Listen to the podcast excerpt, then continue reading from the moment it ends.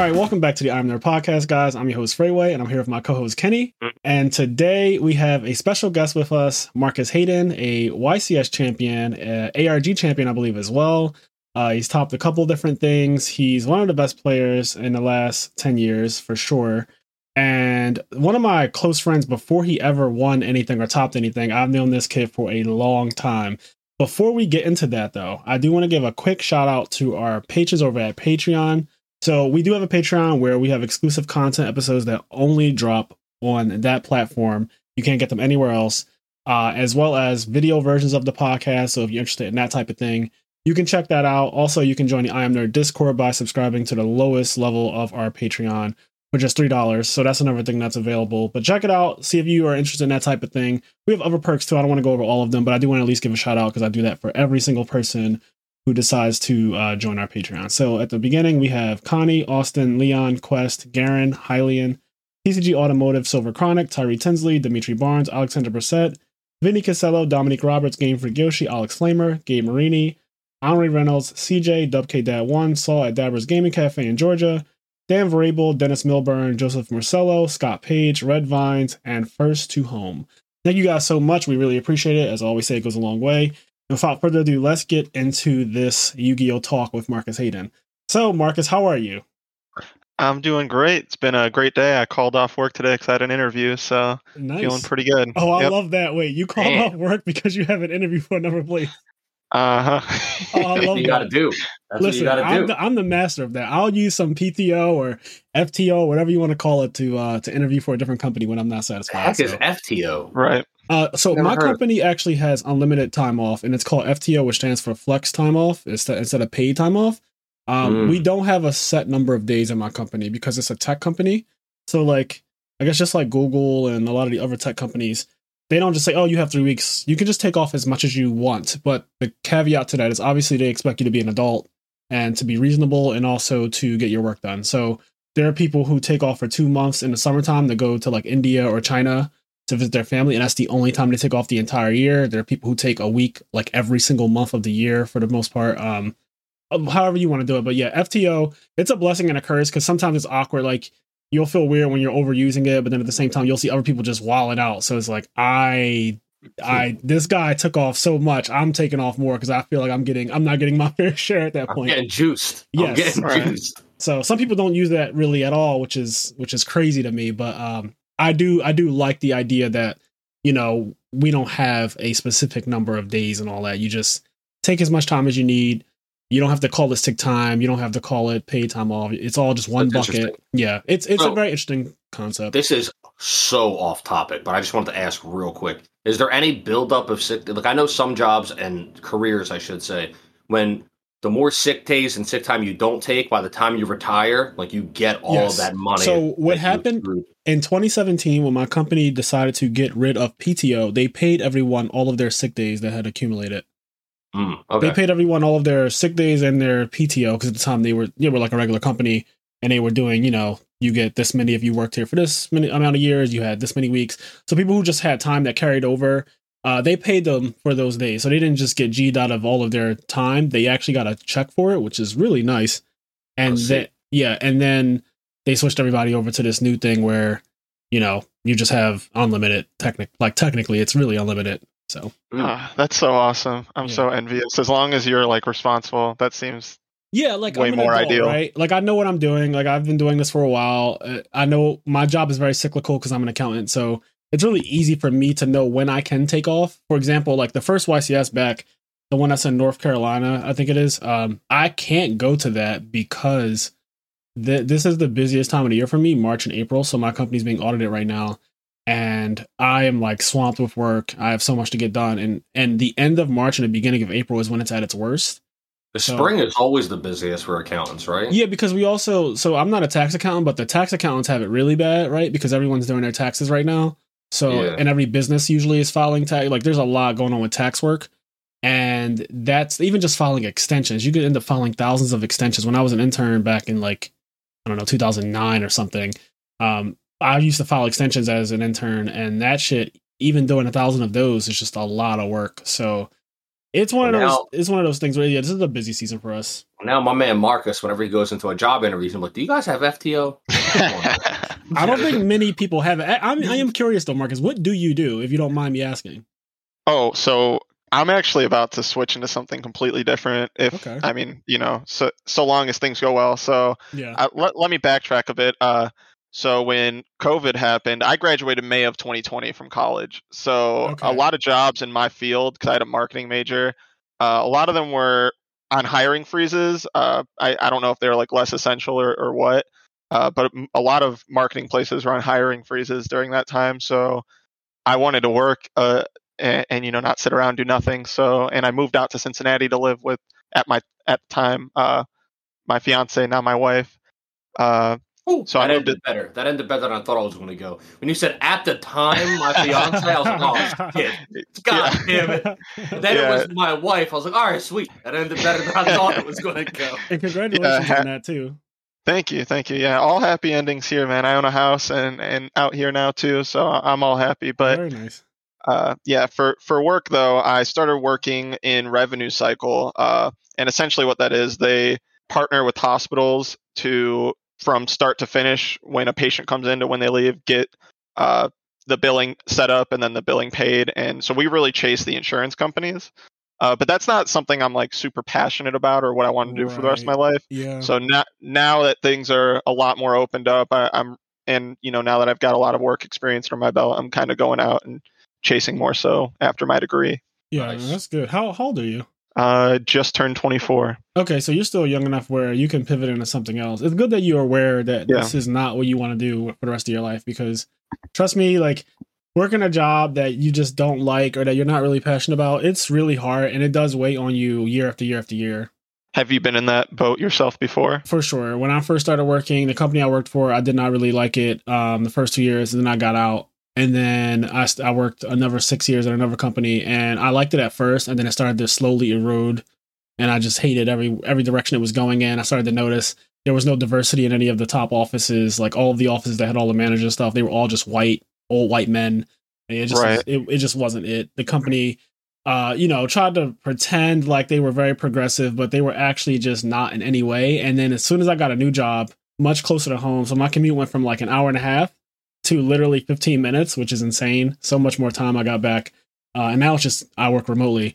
But when I got my job at the at my current company, um, I realized that there's just a lot better out there as far as not only pay, but the diversity aspect of it, and just like seeing people who look like you in the same field, and companies that have managers that are also not just white men. It's just you know, th- those things matter, and I'm glad that like I work for a company at the very least, like they actually do show that uh aspect. So The bright side of Fraser's old job is that during the commute, he got to read One Piece. I did. I actually read all of One Piece back when I used to commute all the way out an hour and a half to and back. I read One Piece on the train every single day until I caught up from start to finish. That's how I ended up starting it, and and I am so happy I did that because it's uh, it's easily to me the best manga I've ever read. But Yeah, Yeah, it's my it's my favorite anime. Is the one I got me into anime. So damn, Yeah, let's go. favorite Yeah, but I- anime. okay, I'm only like 860 or 70 episodes in right now. I was actually watching it earlier today. what arc they're, uh. Uh, so I don't. I would it be spoilers if I kind of say? I, So there- I mean, we're going to be talking about One Piece a little bit right here. We're not, but Alright. Kenny and I are probably So, further than you, but we're not. Spoiler alert for anybody, but yeah, around episode 800. But you're not going to spoil anything for me or Fraser. yeah. Yeah, It, so uh, right now I forget his name, but he's fighting the dude on Big Mom's, like in the Mirror World. Uh, Oh, he has like a one point. Katakuri, Yeah, yeah, he has like the one point some odd million bounty, Yep. and he's getting. Yeah, Luffy's getting his ass beat right now. Oh so. yeah, that guy's insane. It's her son, right? Yeah, it's Yeah. Her, I think it's her second or third son. Yeah, Katakuri is ridiculous. That's one of the uh, iconic fights in One Piece already. Like that's a classic. Oh yeah, it, I can already tell. Yeah, that guy has. Uh, what's cool about him is that he has a devil fruit very similar to Luffy's, Mhm. and technically it's just straight up better, really. Like that, and that's kind of the point of that fight is you ran into your natural enemy. You know, you ran into somebody who could do all of your techniques, which he shows him. He could do them better. right. it's like Luffy only has two hands, but Katakuri's like, well, I can have eighteen hands and still do a Gatling. So, Yeah, and he can separate it from his limbs and stuff too. Yeah, So. he has a disjoint. If you if you play Smash, you know how broken it is to have a disjoint. Oh, I love Smash. I'm a big Smash guy. Oh, we have we have so much in common, Marcus. I have a question for you. So, Sure. you won YCS Minneapolis in 2016, I believe, right? Yeah, at the end of 2016. Yep. Okay. Uh, is that your first top? Uh, well, technically, it was my first YCS top. Yes. Uh, so, so you've taught like an ARG or something before that, I guess. Is that what you're getting? I, at? I actually had a nationals top in 2015, but I was terrible back then. Like Yeah. that was one of the events where I did it. Yeah, it, it was just a He's like, lucky "I got a string of events. top, but I was bad. It- well, it, it was like sometimes you'll go through events where you're just insanely lucky, and like even when you Yeah. win, you do need that luck. yes. Uh, Yeah, but yeah. but the event I won as I was playing, like I felt like I was also outplaying the opportunities that I had to. Yeah. That uh, that event I topped, uh, and I thought you know I could go to Worlds because I lost in top 16 in 2015 to Matt Kalinda. Uh, I had also just played really bad throughout that event, like especially looking back at it and thinking about a lot of the things that I did. Mhm. Uh, even on, like, I, I even have a match on stream, and it's like, why did, like, what was going through my mind when I did that? And I was just much younger and, and a lot less. Uh, Yeah, you're a very young duelist. Like, uh, granted, it's weird because you're 24 right now, but I knew you since before you were 18. oh yeah, since I was like 16. You're so it's funny because you're talking about how you guys would uh, look up to pros and stuff, and and your guys' experience. Uh, I think on the episode with Dale, Yeah. And uh, as you're saying that, it's funny as I'm listening because you were that for me, but you actually were one of the few pros that I went up to and actually like reciprocated, talked to me, kind of Yes. continued to be friendly at further events. It's not like you just met me and forgot who I was. You would be like, "Oh, hey, Marcus," Yeah. and Every uh, event, I actually, it, it became a thing. Like, uh, so we when we first met, like you were really young, and I forget, I don't know if it was like Columbus or something. I don't know why Columbus seems like an event, but anyway, wherever we first met, after that, yeah, I started to like talk to you at every event, and then it got to a point where we literally would like meet up at every event, and I would I would mm-hmm. meet up with all your friends, which is so cool because I think you have one of the best stories from my perspective because I knew your entire group before Oh, yeah. you had won a YCS, and then all of you ended up winning a YCS. Oh yeah, so it's kind of similar to your story too, right? With Yeah. like how you and your McCabe, friends were little rivals, Yes. yeah, and and no one was really successful, and then out of nowhere, it was like everyone was. Yeah, That's like, kind of you literally like did the exact same thing. It's crazy. Right, and it, it was funny too because I was the first one in my group to really start it all, and it was kind of the same for you, right? Yeah, I, well, no, Silverman started it in my group. Like, so Silverman in Philly, Okay, in my local, Silverman was the first person to like kick it off, and then I came after him, and then I won, and then McCabe won an ARG like uh, a couple years after that. Uh, but they had Yeah. both topped YCSs bef- or Shonen Jump Championships, whatever they were at the time. They both both of them topped before I ever did. But they also traveled when I did not travel. I never took a plane until I that event that I won. I took a plane for the first time. So if the event was not close by to Philadelphia, then I just didn't go to it. Yeah, Uh, I was kind of that way a lot when I was younger Okay. as well. Yeah. something that I thought was funny about you saying Fraser, like, oh hey Marcus, is that uh, not everybody would know this, but there's two Frasers. There's like Fraser, either A in a bad mood, like bad mood and good mood Fraser. Bad mood Fraser is like the most disrespectful person you'll ever see, but good mood Fraser is the most bubbly, like, oh hey! Like he's so fucking bubbly and shit. Yeah, But if he's in a if he's in a serious or bad mood, it's like don't even talk to him. Yeah. Just leave me I- alone. I feel like he was really good about not being like bad mood Fraser. I, I can't really recall many yeah, times he was I ever like that. To be honest, And in Yu-Gi-Oh events, he was usually bubbly. Yeah, the thing is, so I there are things that obviously can set me off. I mean, as there are probably with everyone, especially when I was young, and I talk about this a lot. Like I've had some very bad moments before where I kind of blew up on even some of my friends, and I've blown up. And this is all just from ego, right? Because I, I maybe you felt some of this, Marcus, but you're such you're you're one of those people who's like very. I don't want to use the word perfect, but like you're very in control of like how you treat people and how you talk to people and your ego i feel like whereas i was not when i was younger so when i was 20 years old and i won a ycs like my ego was out of control and with that Right. comes a lot of toxic traits and i you know i i own up to that i take accountability for the way i used to be because i definitely could be condescending to people but i think around the time when you met me i was a fucking sweetheart like you know if i met you like i don't know 2012 or something and i just wasn't having a good day and you talk like I would say hi and everything like that, but then it would be kind of very high and by, and I don't even want to entertain any conversation at all. Uh, Right. But then I started to change that as I got older because I realized, you know, I didn't Was want that like anybody to 2015, 2016? Exactly. Like Yeah. I didn't want anybody to treat me like that. Also, I was kind of I knew I was I knew in 2015, 2016, I was slowly getting out the game. Like the event that you won, Marcus, I played a 51 card Metal Spectre deck Yeah. that was like some homebrew I made, which is like Metalfoe and Majespecters combined. Guys, if you haven't seen it, it's a YouTube video where I topped I top 16 uh the YCS in Minneapolis 2016 with that deck. I literally made that deck up. Shu Ping T- I tested it with Shu Ping, even though obviously he didn't touch the deck. He said, I'm not going anywhere near that. You're out of your mind. You're not going to do well with that. You're crazy. And then I ended up topping, and I think he ended up dropping out. It was just like, I thought the deck had a good idea. Ties of the Brethren had just came out, I think.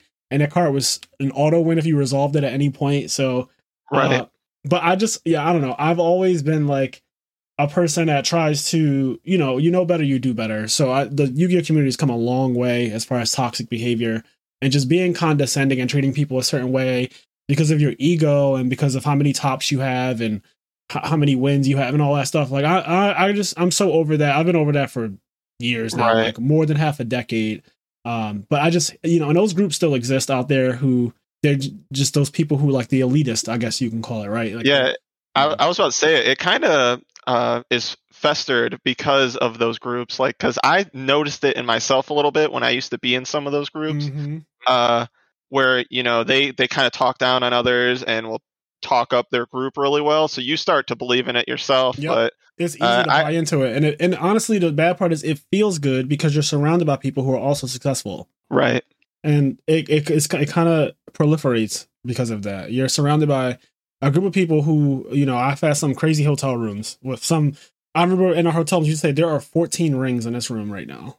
Like that is right, is so many wins. It'll be like literally like six people. It was like there are 14 right like there are literally 14 wins in this room, which is fucking insane. Um but it's just like that once the once the conversation started, they go into those places where it's like, oh, you know, these people are so bad and that stuff. It's just like, yeah, uh, uh, Right. It's, it's hard to not. It's hard to not join in on that fun. Yeah. Uh, I do feel like the community's moved away from that a lot more though in Yes. recent years. yeah, I think it's gotten a lot better, and a lot of it now is usually just it becomes a meme immediately. Like if, if anyone tries to get too serious on Zodiac duels or something, like they just get meme to death. Yeah. exactly. so I do like that. Now the community just kind of takes takes it in stride. It doesn't like it's really hard to piss off the community by being an asshole now. Like you kind of just get shunned, and that's what should happen. And you know, be done with it.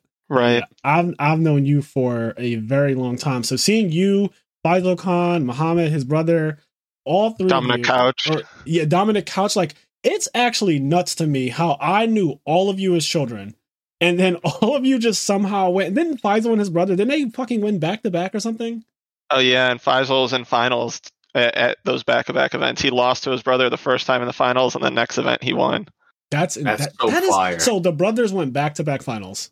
Uh, well, he didn't play his brother again the second time, Okay, okay, Faisal. okay. But I think I want to say Imran still topped that second event in a row. They were just really, really good with the Spyral deck too. Yeah, that that's just an insane story. Like that is, and Imran's so quiet. Like uh, most people probably don't even know him because he's such a quiet champion. Like that guy won, and I don't, Mhm. I don't, I don't know if I've ever seen Imran. Uh, like I know he's still. I think, I think I saw him top something kind of recently because I know I saw Faisal doing well somewhere, but I haven't been Right. keeping up too much. But I was like, oh shit, Faisal still plays every once in a while. But it's Yeah, like- I, I almost did that Master Duel 3v3 with them, but uh, Faisal backed out uh, because he just felt like he wanted to practice more. And that's the type of guy he is, though. I kind of love it because he's my rival. yeah, Uh, but at, at the same time, it's uh, it's so weird now that we're all grown up. So we used to like hate each other. Uh, Really? Our story's a little different. Yeah, we used to not like each other, uh, and we were rivals. Uh, but then, like as time went on, it kind of put. I I don't know if that's what pushed us, but it pushed us a lot, and we both got a lot better and got a lot closer over time. So wait, So- what? Why didn't you guys like each other? I just thought he was like really condescending and mean to people and Mhm. annoying and Faisal's hilarious. He and so I got along with him immediately because of what you're saying. Like, me and Faisal, because I'm mean. So me and Faisal, when, when I first met you and then you introduced me to him, and this is before he had topped anything. Like he was just completely Yeah. like just Faisal Khan. You knew him, I knew him, and that was it. And I thought his sense of humor, he was so fucked up. Oh yeah, he's so nice now though. Yes, he's very like. uh, Don't get me wrong. This is all in the past. This is behind us. But when I first, I remember when I first met him, I'd say very crass things, and I say very like rude things, and he would laugh and then say things back, and I I love that. Like I, I anybody who can volley with me, you're my friend already. So, but yeah. So you Right. guys, you guys pretty much didn't get on because you're you're a fucking sweetheart. I don't know how else to put it, but like you are. I can't. Get, it's hard to get you to say. I can't get you to say bad things about people unless they're truly despicable. You know what I mean? You got me to get mad at you once, I think, ever, and it was Oh. in the online DC final Oh, table so we were let's, at. Let's talk about that. So, so guys, if you guys don't know, during the pandemic, I play another card game called DC Deck Building. It's one of my favorite card games ever. It's not a trading card game; it's a deck building game. Uh, have you ever played? What is it called? Is it? It's not Oblivion. What's that damn game called? Uh, that it's kind of derived from. It's another deck building game. Uh, Ascension, Ascension. Ascension. Yes, Yeah, and, and I think Dominion too. But yeah, Ascension is derived from Ascension, so it's kind of like that. So if you ever played Ascension, which is like the the biggest version of a deck building game, it's the first. Uh, that's Right. what it's derived from. But it's DC, so it's Batman, The Flash, Superman, Wonder Woman, Martian Manhunter, all that stuff. And the game is amazing. And there's this Discord community that has its own rule set, its own cube, and they do tournaments and we play in it and everything like that. I am under a secret identity in that group because when I first decided to quit Yu-Gi-Oh! and I wanted to start in another card, like I guess community, I didn't want to be like known and it was online anyway, so nobody would physically see me. Uh, so I didn't want to really be known. And so I made up a name and I was playing under that name. And one day, uh, Marcus Hayden happened to be because his name is just fucking Marcus Hayden on everything. So like I can just tell it's him, whereas he can't tell it's me except by voice. And we ended up playing each other in one of the rounds uh, This in this tournament, crazy. like in one of the top cut rounds, like in the finals or something. And was final table. yeah, final table, we're playing each other, and I'm being an asshole, but I'm doing it on purpose because I like he doesn't realize it's me, but I know it's him. And he messaged me, he's like, Yo, are you playing in this tournament right now? Because I swear this guy sounds like you. And I'm like, No, I'm actually out right now shopping. Wow, what's up? And he's like, Yo, I swear this guy sounds like you, but he's ah. he's such an asshole. and so I'm, Because I haven't seen you like that ever in my life, Yo. so I did not Oh think it was you. God, so I'm this fully is amazing. I'm and mind you, I'm in voice chat texting like I'm quietly texting and I, and I turn my mic on mute so you can't even tell like I'm doing anything. And then I would unmute myself and then speak more trash to Marcus as we're playing the match. And he's getting pissed. Then he texts me back. He says, "Okay, there's no way this asshole is you. He is too much of a dickhead." And I was like, I was like "Oh my god!" You, he's talking about me the whole time. This was one of the best things ever. Yeah, literally right after he came clean and Yes. was telling me how he was trolling me and stuff. I was but trolling uh, him the hardest, and I, I've never seen you genuinely got mad too, and I've never seen you like that. But I, I get it because I was going above and beyond to be an asshole. Like, I, yeah, but looking back, it's hilarious, and oh, and it's, one of my funny. be- stories. Yeah, and it's funny though because you guys, when I started playing DC Online, your group wasn't playing yet. Yes. So like, I think uh, the first two online events I played, I took second, where I got to make a change to the ban list, and then I won the next one. yep. and then I and, and I was like top three on the leaderboard, and then I stopped playing, and I came back, and there's just a bunch of new people on the leaderboards, and I guess it's you in your guys' group. Yeah. So my I'm- name, yeah, mine. I'm second, uh, and Luke Feeney is first, and both of them are in my group. Like Luke Yeah. OG, the guy who won over you, he's also in my group. Okay, So yeah, our, our group is actually Feeney, who's like the best player ever. Like he's not only really good at it, but he's also extremely lucky. And his luck is fucking terrifying. Luke is terror. He's okay. So Luke, just to go over him real quick, how broken this kid is. He's topped Yu-Gi-Oh events. He got on the Magic the Gathering Pro Tour, and he is currently ranked as the number one player in DC deck building. So like Luke through three different card games is just absurd. Like he's just one of those really good. He's really good at card games in general. He reminds me of Silverman, who's also good at multiple card games, and he just has that like that luck factor on top of it, where he puts himself in a position where he can get lucky, and then it happens. So he's just Yeah. really good and uh well deserved from him. But but yeah, you stopped playing because they started making some changes that you probably didn't agree with, and we didn't either. But we had nothing else to do because it was the pandemic. I know we were probably like planning a wedding and shit at the time, so we were just like, yeah, because you you and your girlfriend at the time, or I guess fiance at the time, you guys both played in the tournaments. I think she Mhm. was like Lady Gara, Yep. and uh I was telling That's my group, I funny was like, name. I like that name. Yes. I was telling my group, I was like, yo, I know them. They're Yu-Gi-Oh players. He's a YCS champion. He's dangerous. Like, make sure I was like, do not think that he doesn't know he's, he knows what he's doing. Like he's very good at card games. And they were like, okay. And I was like, so if you sit at a table with him, you should like look to if you can cut his team or mess with his team in any kind of way or do anything to like put him at a disadvantage. You probably should do that because he's good. The same way you would do like when you sit down with me, you're gonna do the same thing. You're gonna be all eyes Right. because you know I know what I'm doing, and I'm probably the best player at the table. So, but yeah, that was a funny that was a funny time uh trolling you and then admitting it later on. I was I was I died because Yeah. I've never seen you get so angry. Well, I, I'm normally super good about not tilting, especially in card games, Yes. and and like uh, you know, because I play a lot of card games as well, and have seen a good chunk of success. But I, I I like pride myself on not getting tilted. But I don't know what it was. I think like it started off. I accidentally drew another card, and Yeah. your cards are left to right, so I put it back on top. And asked if I could just shuffle, and you were like, "No, put your whole hand back." But I had six. I, I literally had six cards in deck, and one of the cards in my hand, like I needed. So I shuffle my hand back in, draw five, and of course it's the only card left in my deck. And it just I don't know why, but it made me so mad after that. and for the rest of the thing, I was just like, this is lost cause." I was already in like second or third only at that point, and it only went downhill from there. Yeah, I remember at the end of the game you had like seven or six VP. I, I, Yeah. it it was really bad. like it was not close at all. But it was just that moment was so unnecessary. That's why I did that. Like that's why I was trolling because I was like, this is I was like, he's already out the game. Like he's not actually in this game. You got attacked by all the bosses and shit. Like everything that Yeah. could go wrong went wrong already. And I was just Yeah. like absolutely being an asshole. But that I- because I knew you, it was so funny. I had an eight drop parallax, the the one that uh You take it over turn. yeah, and draw extra cards. Uh, I had that on top of my deck, and we got hit with the villain that like destroys two off top of your deck, and I and I had a ton of defense. It was the only time I didn't have a defense, and it got destroyed, and I was like, "This is just the snowball effect that Yeah, I could never stop." So out of hand. Yeah, that is what happened too. Doomsday came out and it was worst case scenario. Yeah, so absolutely ridiculous. That was funny though. But guys, uh, check out DC Deck Building. It's actually a really fun card game. Me and Marcus used to both play it. I have since quit as well because now I play Edison Yu-Gi-Oh again. So I'm like playing Yu-Gi-Oh, but just not current Yu-Gi-Oh, and I don't have time for both. And also, as much as I love DC and the online community for it, it I don't know something about it just kind of wore thin with me. It got kind of boring. Um, the format changes and the rule changes and stuff. They just it got stale, and I hate when card games get to that point. So we Right. just we all just kind of bowed out at the same time. Like all of us just stopped waking up on Saturdays to play in the tournaments. Also, like the country started opening up a bit, so we started going outside more. And those tournaments take up your entire Saturday, which is a big problem for me. So uh, I hated that you're not really playing for anything technically except bragging rights, and then you're Right. playing from like from where I'm at on the East Coast in Philadelphia. We would play from let's say 12 p.m. until 8:30 p.m. It's insane. right, that's your whole whole So, Saturday. Yeah. So in the, during the pandemic, it wasn't that big of a deal because like, well, I'm in the house all the time anyway.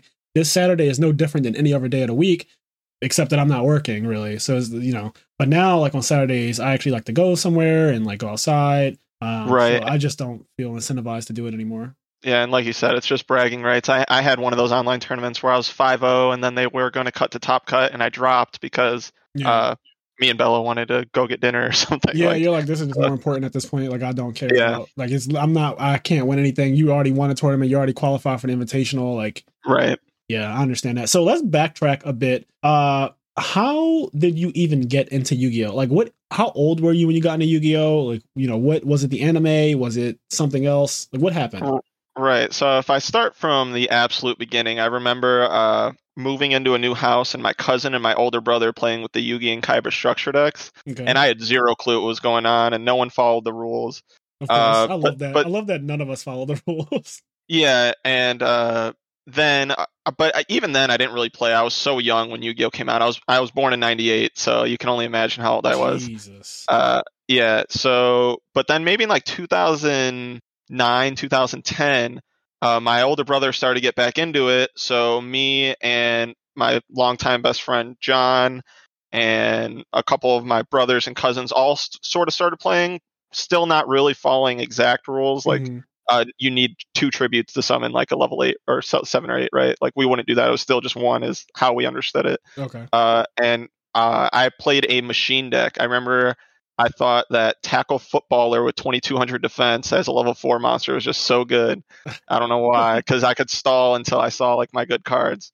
Uh, so th- that was like I guess the inception of me learning the game, but I didn't really super get into it until I moved. So in middle school, I moved to Tennessee, and uh, I just I'm not gonna lie, I just didn't really have many friends. Yeah. And uh, I remember going to the mall one day and seeing these guys playing, and I was I was like, oh, I, I should bring my deck. I can kick these guys' butts. And yeah. I got my ass whooped at locals over and over, and it, it just I'm so competitive. It made me so mad. I started actually researching the game on YouTube, and like my machine deck slowly turned in like a gadget cyber dragon deck, and then Mm. uh, but the, at this point, it's like the like mid to end 2012 uh, or 2011. So Plants. I then yeah, so then yeah, so plants were big. Uh, but I had like this love for X Sabers for some reason, so Well, that was the deck I built. Broken. Yeah, it was really solid during that time, and that that's like when I won my first local and stuff. Uh, and that was just a taste. And then in 2012, I was like undoubtedly like the best player at my local. I, I know that doesn't mean much, uh, but does. to me, it's a start. That's how it started Right. with me. Right. And well, that's what made me want to go onto the regional scene. And that's how I got my first regional top was at a uh, Charlotte regional in 2012. And I was playing Simon Heath Chaos Agents Mm. uh, at that point. And then I stopped playing from like 2012 till end of 2013, beginning of 2014, because I moved back to Illinois. So I had all my friends back. I was into sports. But I found out uh, my close friend John uh, had also gotten into the game somehow just by co- complete coincidence. Uh, so that's really got me back into the game. And then from 2014 onwards, uh, I, w- I was in and out of the game, but more so in than ever out. 2014, a- actually, that's when I met you. Was Nats 2014? Because I came up to you about Memory of an Adversary because you were playing D Prison, and I was a nobody, so I didn't expect you to take my advice. And then I saw your deck profile and you actually played it, and I was like so proud of myself. I was like, I told them about that. you were smart. You were always smart. I could tell. Uh, you know, one thing I love that you said. There's a couple things I want to touch on in that story. So you said how you were very competitive and you hated losing, and that that is the bug that gets us all. I think. Mhm. I think not only as men, but just as like competitive people, there's something about like I, I'm not afraid to admit I am a bit of a sore loser. Like I don't like losing. I've gotten a lot better at it over you know my older age, but I don't fucking like losing. I hate it. And like the idea of losing makes you try harder, right? Like, the, like, you don't want to lose. You want to go to these events. You want to do well. You want to be undefeated if you can. Like you know, at the end of the day, like I just I don't want to lose to anyone. I don't want to take. I don't even want to lose last round if I'm undefeated. Like I I just want to win every round that I can, and I want to see every scenario. I don't want to misplay. And a lot of times I prefer if, if I lose, it's like, okay, I got I lost because I was unlucky and there's nothing I can do. But I do harp on my losses a lot more than anything that I've won. Um, and that just made me into like a competitive monster. And that's when you start, you know, after locals are over and everyone else is done playing Yu-Gi-Oh, me, McCabe, and Silverman would literally sit in the back for hours and just run simulations of games. And like, how good is this card? Well, let's put it in our opening hand every single game and let's see if it's good. And we just do that. Like, I'm going to have literally brain control in every opening hand.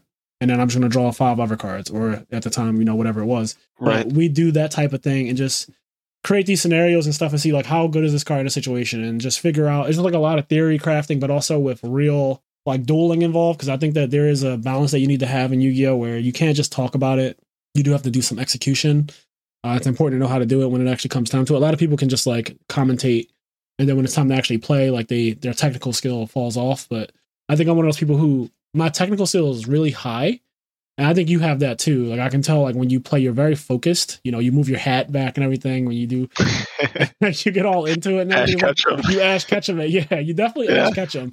And I think both of us transform when we play Yu-Gi-Oh. It's interesting. You're such a a nice guy, like a polite person, just like a very like not serious person when I'm naturally talking to you and we're not playing Yu-Gi-Oh. But then when I watch you playing Yu-Gi-Oh, like if I walk past your table, if I'm done my round and I'm handing in my match slip, when I see you playing, the look on your face and like how serious you're paying attention to like your opponent and like your feel and everything, your hand is is like when Yugi transforms into Yami. It's like this complete night and day of a person. And I think that's kind of what Kenny was describing in the beginning of the podcast with me too. Is like everyone knows like I can be a very bubbly person, I can be a very friendly person, but then when I play Yu-Gi-Oh, if you see me at a Hmm. tournament, I fucking go stone faced and like it looks like I'm angry. I Oh yeah, I look actually angry, like like my opponent did something to me. right. No, I completely get it. It's like uh, it, as you were describing it, it made me think of Netero from Hunter Hunter, and like how he's always so like goofy and stuff. But then when he fights, it's just like complete serious face and Yep. like Yeah. yeah, you got to turn up sometimes. So yeah, that got that's what that's what did it for you. You said you got your first regional top. Was it with the fingernail deck? You said agents. You said Simon Lee I. I, yeah, I like how you call it the fingernail deck. yeah. Yeah, I, I play Chaos Agents, and uh, look, going back to that format, because I play a lot of September 2012 with uh, people in my area. Th- that deck is not good. I don't know how trust me, I know. ever did so well. So for let me insert this, and this has nothing to do with anything right now. This is a complete side note. We do have a Patreon exclusive episode about cheating on our podcast. And we talk about Mm. a lot of different cheating scenarios and things that have happened in the Yu-Gi-Oh's history. So guys, if you're interested in that, you can check that out on our Patreon at IMNerd Podcast. But yes. Anyway, back to the relevancy of this topic. Uh that deck was not good. Yeah, the agent deck, the chaos agent deck. And it's weird because he was able to go undefeated with that deck multiple times. Like he would go 11 and 0 multiple events. And I thought that was just interesting to say the least. Um, because the deck was just not good. And I think at the time, like full power windups was legal, Geargia was around, like a lot of other you know playable. decks. Yeah, no, for sure. It's definitely just not on that power level. Like I could imagine topping with it, but the success Simon Yes. saw with it was out of this world. Yeah, it was it was it was it was unnatural to say the least. So but yeah, you got your first top with that. And describe how that felt, getting your first regional top. Because I know what it felt like for me, and I'll go I'll go over mine after you go over yours. Oh yeah, so the first regional top, I was just so ecstatic. I remember just thinking to myself like it doesn't get better than this and that surreal feeling and I thought I would never feel it again. Uh, but honestly, every time I hit that new milestone, it felt like that. So Yes. Uh, my first ever time topping was with Troop Dupe, like when Troop Dupe Scoop was up. This is way back, 07. Uh, Troop Dupe Scoop, but I, it was a seven round regional because they were much smaller back in 07. And I'll never forget, I was I was like 5 0, and then I finally lost to someone, and then I won out, um, I guess, the next round or whatever. And it just felt so amazing to get that first feeling of success. Like I had already been doing well at locals or whatever. People kind of knew me from locals, like, okay, this kid's kind of good or whatever, but you know, nothing special in the grand circuit of things. And then I got that regional top, and that just it's so weird how it happens. I got the first regional top, and then I started topping every regional I went to. And Oh then- yeah, same. and then and then like I get my first YCS top, and then I start topping every YCS I go to, and it's just like I, I always say it's it has to be partly mental in some way, like a mental block that you can't quite see because at first you're going to these events and you're scrubbing out and you're like, what am I doing wrong? Like, am I choosing the wrong deck? Am I playing poorly? Like, what is happening to me? I hate blaming it on luck, so I always try to figure out like what factors are contributing to me scrubbing out. And for me, I realized a lot of times it's just I'm playing a bad deck. Like there have been I, at a Shonen Championship in 08, I played a like zombie deck that was like half Lightsworn, half zombie. I could have played full Lightsworn, which would have been better, or I could have played TeleDAD, which would which would have been the best deck. But I played some zombie brew with Lightsworn, and as you can see, eight years later in 2016, I haven't fully given up on making these ridiculous decks that. Like, why are you play? Like, you could play a real deck and you'll be fine, but you're playing this fucking homebrew. But I've gotten better as a player by 2016 to where I can top with something as ridiculous as Metalfoe Magic Specters. Also, you Right. might you're probably better at homebrewing. yes, I am better at you're- homebrewing now. The creation, the the Frankenstein deck that you make is going to be better than the Frankenstein deck you made when you were And 13 Yu-Gi-Oh! information in Yu-Gi-Oh! has grown so much since I, I call it like the Hoban era. Like the, the from 2013 after he won nationals, and every year after that to where we went into this whole idea of combo decks where you just kind of go off turn one and don't let your opponent play. Because he he pretty much started that era of Yu-Gi-Oh! And it hasn't changed since then. Like that has been Yu-Gi-Oh! since since he started the whole thing. Like put out all your monsters turn one, set up an unbreakable board, and then make your opponent not be able to play the game. Like since that has started, it hasn't stopped. So with that hindsight bias and like not only like for I applied it to Edison format too, is like try to be as unfair as possible. You know, I'm not a genius or anything like that. Like everyone knows oppression is broken. Why did nobody play it in 2010? Like now, you know, you play Edison format tournaments and you're gonna get oppression. Like people realize Right. these cards are extremely powerful. But uh yeah, like my skill level has gone up just because of the information though. It's it's more so just I know more. Like I just know how to make the game unfair. And I applied that also to DC deck building. And that's like that's how some of the teams that like my group created, like one of these this was a ridiculous Deadshot team. I don't know if you were around for it, but it was a four hero team and it played Starfire tier one. She's like if you control four different colors, uh, you can destroy a card in your hand. and then it played another tier one like Jay Garrick, and then it would play Chameleon Boy and also Deadshot. And the team was just so OP, and it really it really didn't allow the other three players to even do it. Like you really couldn't interact with it. You couldn't do anything. They could infinitely block forever because Deadshot's effect is just insane. You play on their turn and your turn. And that was me just taking Yu-Gi-Oh knowledge and applying it to something else. Like I don't want to be interactive. I want to play the game by myself essentially in solitary you. Yeah, that's what you guys were playing, I think, uh, in that event that I played with you guys, and I, that was not a team that was on my radar. So no, that team I, was ridiculous, and I made that team. Oh yeah, I uh, most of my success was when teamwork still existed. yes, yo, Golden Glider. I heard that there was a game where you went turn one and you bought a seven drop with Golden Glider. Oh yeah, I, I had five and power, and yep. then you teamwork, teamwork drew six power. Yep. Yeah, seven drop turn one. It, I steamrolled that game. I had like thirty some odd VP, yeah, I and I think the next closest was like eleven or something. Yeah, I heard it was not close at all. Yeah. So I was like, geez, Marcus is no joke. I said, see, I told y'all, be careful about that guy. I said, he's really good. And he could be lucky too. But yeah, well, no, I, I, was surprised that format that there people would ever play things that either weren't Golden Glider or weren't uh, Dark Side Deathstroke because those were like the only two re- relevant teams in my opinion. Same. And so we came into the community and they literally told us that Dark Side Deathstroke was bad. Now we knew already because we. So I used to play. I used to host house games for DC at my house every Friday night before the pandemic. And right. we get like six people will come over my house every single Friday and they'd stay until 4 a.m. Sometimes they spend a night. But we play DC and just like sometimes we drink and we watch and we listen to anime music, like just complete weeb out and have a great time literally playing DC hours. But we knew Dark Darkside Deathstroke was pretty much the best team, if not Golden Glider. So we banned those from our queue because we were like, this is just unfair advantage. But we knew how we never forgot how to play. So when we came to the Discord and we saw that those teams were legal, I was like, well, this is just not fair. Like we just pick this every and because they thought it was bad, they wouldn't even pick it. Like they just would not pick Dark Darkside Deathstroke. I know, it's oh. crazy.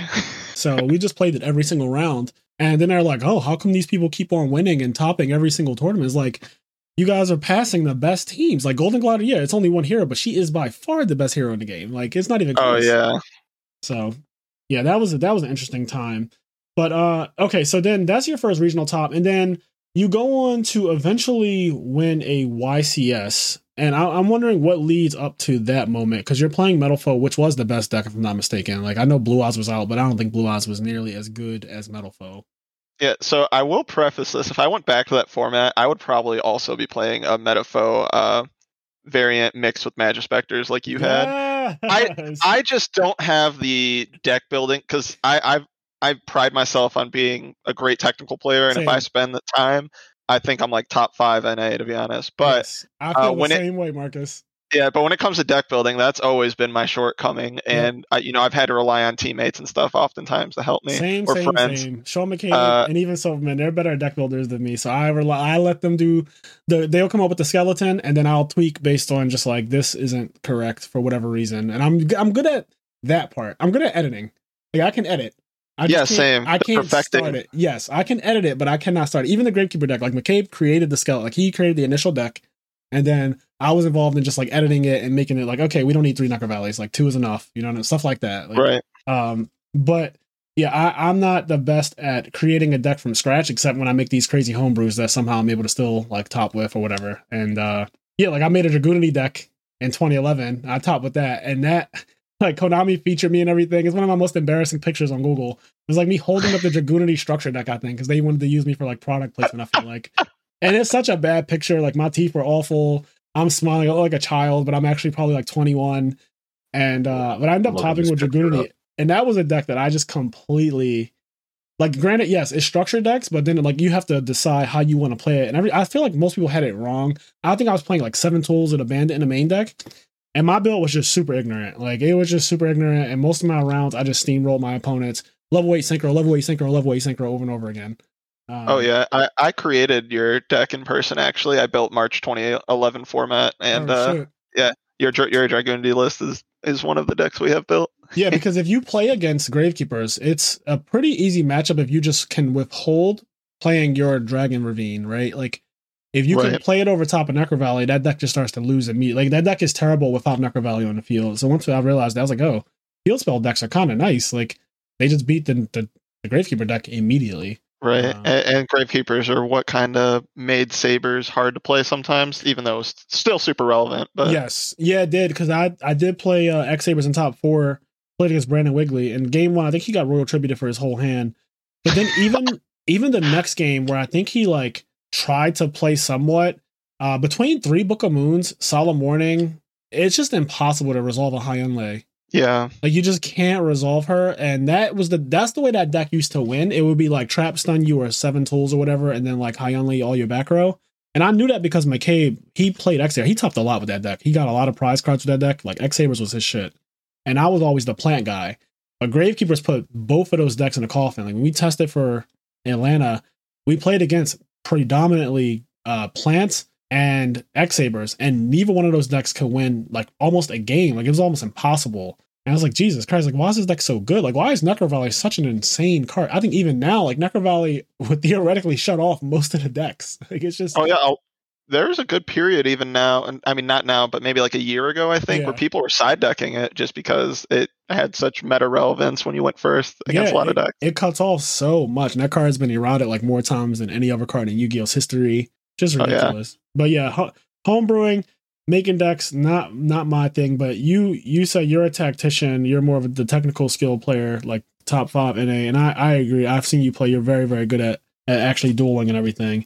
Uh, so so this is before you won, and I guess you were playtesting with your group like Faisal and stuff. I assume. time? Yep, Faisal, Imran. Uh, it, it it was called Ice Cream Chat at first, and it was Faisal, okay. Imran, uh, our buddy Alex, uh, and a few others uh, were in our test group, and we were all on the Metalfoe deck. Um, and like two weeks prior, we played at an indie regional, and my only loss was to Jeff, and he was playing Blue Eyes. And I remember I, I made this uh, play where I had to preemptively twin, uh, and I asked him, you know, do do you think like I should have played it differently? He's like, no, like just because you got punished by the play you made doesn't mean it was incorrect. I think the play you made was correct, and uh, that that was like one of the first times I also realized, you know, just because I lost doesn't mean uh, I did something wrong, or just Right. because of a decision I made that it, it's all calculated risk. And honestly, that's what Yu-Gi-Oh in a nutshell is. uh, Yep. And when it comes to the technical play, is uh, your ability to calculate risk. Obviously, there's other factors like uh, being able to read people and whatnot. Yeah, Uh, the human that- element of it. Right. yeah, but you you kind of have to just like poker. You put them on a range of hands and a range of cards that uh, could you know worst case scenario versus best case scenario, and then you have to do the math on like what are, what is the likelihood they have said cards based on how they've played it because you have them in said range, uh, and and that's really how you can calculate risk in Yu-Gi-Oh. I think once you master that, that's what gets a lot of people to the next level because that around that time's where I really started to comprehend that. Uh, more so than just playing my deck to the best of its ability or whatever that means. Yeah. No, I agree with that. Calculated risk. And I guess that makes sense for me because that's kind of like my whole life is mathematical in a way. Like everything I, Right. you know, I'm literally an accountant and I think a lot of what I do is just always thinking of what are the odds? What are the odds? I'm always asking Right. myself that question as I'm dueling too. And I even before I realized this about myself, I would always be wondering, what are the odds he has the one torrential? Like, you know, what's the odds he has the one mirror force? It's only one. And if he doesn't have it, I win the game. And is, Right. that, is that worth risking? What happens if he does have it? How bad of a position am I in if he does have it? Do I just outright lose if he has it? Can I put anything in defense mode? Can I not summon and just poke? Will it put him within lethal next turn? Like these are all the questions I rapidly ask myself as I'm playing, and it's important that everyone does that. Like you said, calculated risk to become a better player. You do need to do that. You shouldn't just be throwing your shit out there willy nilly without thinking about you know what could go wrong and what can go right, and is the risk reward worth it? Uh, because sometimes you are going to get bad beat, and you might have made the right play, and they will have had you know, the worst case scenario, they had the torrential when they needed it right there. They had the mirror force when they needed. It. These are really basic examples. I know these cards aren't played anymore, but right. but I think everyone can probably everyone listening to this podcast can probably understand mirror force and torrential are probably two of the easiest cards to teach you how to be uh, risk aversive and um, you know not to get blown out. I mean, they, they were like the training wheels, and now Yu-Gi-Oh is like in a completely different state where you have to play around hand traps. But Right. And, and the people who are more aggressive with the calculated risk, like if I am in complete control of the game, right? And if the game goes on, you know, I can put myself between a range like 65, 80% chance I could win. Mhm. However, there's a play I can make, an aggressive play, uh, that I can, you know, 70% of the time I'm going to win. Uh, I think sometimes that's also what separates people who win events and don't win events because oftentimes the person who's always going to take the longer, safer route yeah, uh, will top a lot of events, but because you know you have to make that call so many times in a top cut of an event, uh, they they don't know when to pull the trigger, and they'll always go that long route. And sometimes you know the odds slowly shift the other way because of it. yeah. uh, no, so- we talked about that too in the Dale Bellido episode, part two. Uh, we brought Yep. up what the players like, and this is not again not to down like Joe Giorlando or Alistair Albans or Matt Peddle, uh, all of these people who have you know a lot of tops, but they haven't won. It's not necessarily that they're um, bad players or anything like that. Like clearly they're good. They can get to the mountaintop. They just can't get to the the peak. Like they can't get to the actual peak of it. And what is it that's separating them? And a lot of times, and I can't speak for everyone, but a lot of times it's because they just play so risk off. Like they don't want to risk anything. They're not willing to give anything up in any scenario. And that can get you far because the average Yu-Gi-Oh player just throws their cards on the table a lot of the time, especially back then. The players have gotten a lot Oh, better yeah. over time. So the player base now is, is probably a lot better than it was back then. And actually, I, I believe that for every period. Like now is always going to be the best average player. Like, you know, 2022 average player is better than 2021's average player. Anyway, but they uh they play very conservative and very just like I don't want to give up anything. When if you just give a little, or sometimes if you give a lot but just go for it, like that's what's necessary in that scenario. Like you had to go for it. You had to have the balls to be like, you know what, that could be Mirror Force and it will be game and I'm out the tournament. But if it's not, I actually win the game outright. And I don't want to give him an opportunity to draw his one his one out or his two outs. Like I don't even want the game to go long enough for him to have a chance to draw brain control or a chance to draw heavy storm or whatever it is. Right. And and a lot of times those scenarios come up where like your opponent may have a strong lead of like uh they'll have like six cards to my four cards Mm. uh, in older Yu-Gi-Oh and that's like a huge lead, right? Yeah, it is. Uh but so being able to be like, all right, you know, there's the chance based on how they've been playing and they just set a card. That can be Mirror Force, but this is my opportunity to just steal the game right now Yeah. rather than than wait and allow him to continue netting advantage on me over time. Yeah, Uh, because yeah, they'll just poke stuff at like you that. from a higher position. I noticed. Like that's the thing that you kind of pick up on. When someone's in the the driver's seat, they have that six to four. They Right. can be so conservative with their cards because they can afford to just trade you one for one now because they'll just end up with two cards and you'll have nothing. Right, exactly. So, and they will like if the game goes that way, they're fine with that. Like a lot of times, they're like, "I'm good with the game going one for one if I'm up two on you." Uh, but yeah, Right. evaluating those type of risks and knowing when to just you know say "fuck it," I have to go for it here is is important. And sometimes you get there, sometimes you don't. There's been many times when I've maxi challenged and I won, and I literally would not have topped the event if it wasn't for me just saying I have to kill you this turn and I can't worry about how many cards you drew.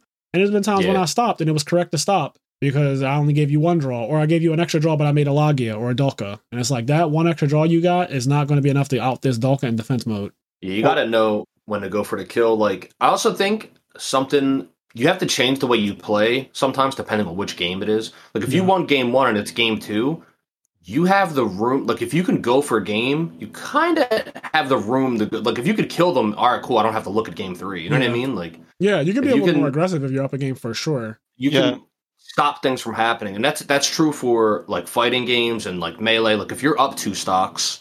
Like I can just go for a really risky play and kill you because it's like I'm ending the game. Yeah, no, I think that we just saw that too in one of the Smash tournaments. Uh, it was I don't think it was Summit. It was probably after Summit. No, I think it was Summit. Uh, MK Leo played against ProtoBanham, who's from Japan, and ProtoBanham started off going um, what's the cat Min Min, and he won game one against MK Leo, and he switches to Lucina after he won, which is like kind of unheard of in Smash Ultimate. Like, people typically win and just stay the character they won with Yeah, yeah, I know. but he's but he switched to a different character who's really Lucina's his main. Like everyone knows this guy is the best Lucina in the world. He's by far Mhm. the best Lucina in the world. So he switches to his main after he already won a game, kind of commandingly too over the best player in the world. And everyone's like, "What the fuck is he doing?" But he one, he was throwing him off, but two, he was also I'm up a game. So if we go back and forth, I win. Like I'll be the I'll be the first to three because I'm already up a game. I can afford to take the risk to try out Lucina Yeah. and see what happens. At, like see where Lucina gets me. Maybe Lucina might be a bigger blowout. And if she loses, okay, all right, we're now we're tied at worst. But now I have the I'm still in the advantage state because I get to pick the stage. You know, you know how it goes. Like right. I'm the first And to it- win, and if we keep going back and forth, I'll just be the first to three. Right. And and MKLeo is insane at picking up on tendencies. yes. So by doing that, also, if he started to get the feel for Min Min at the end of that first game, Yeah. you know, he might have thought it, it would be a way to, like you said, kind of throw him off. Yeah, because they So- asked his translator why did he switch after winning, and that's what the translator he said. I just like to uh when a player is really good, I think it messes with them when I switch characters like that. Like I go back and forth, and he's good with both of them, and they're so different.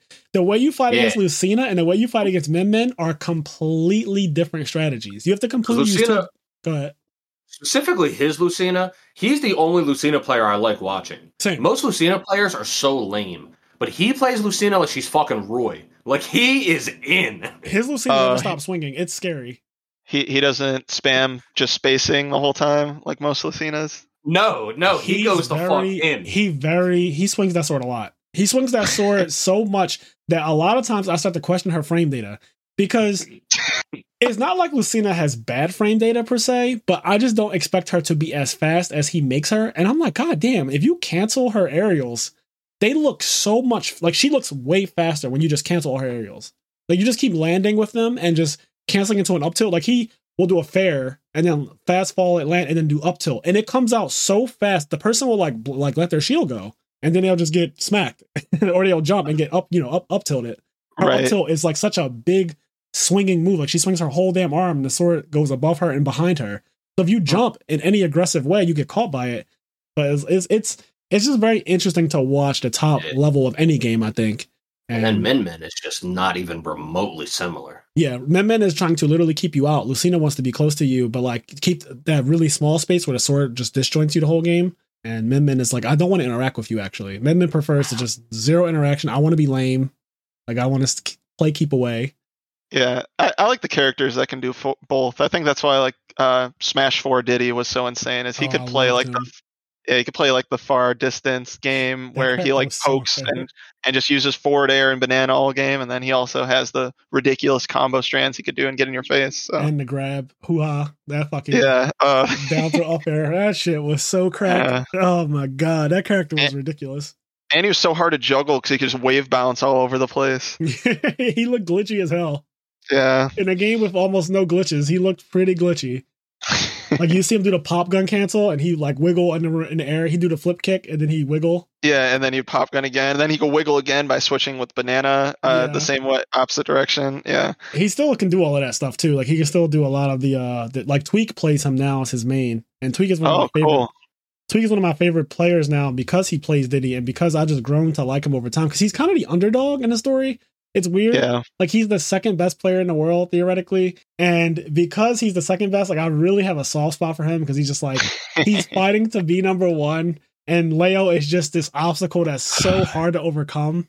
he's so good, man. He's so there's there's no one in Yu-Gi-Oh quite like like the top of Smash. Like when they have a best player, it's so solidified that it's like, It really is. For Yeah, I- every Smash game too. Like when when somebody goes, I'm the best, it's like fuck. And he stays yes. the undisputed best for at least a year. We've only had that Many with, times more. with Patrick. I feel like like Patrick Hoban is the only guy that has been like Yu-Gi-Oh's in a chokehold under his grasp, right?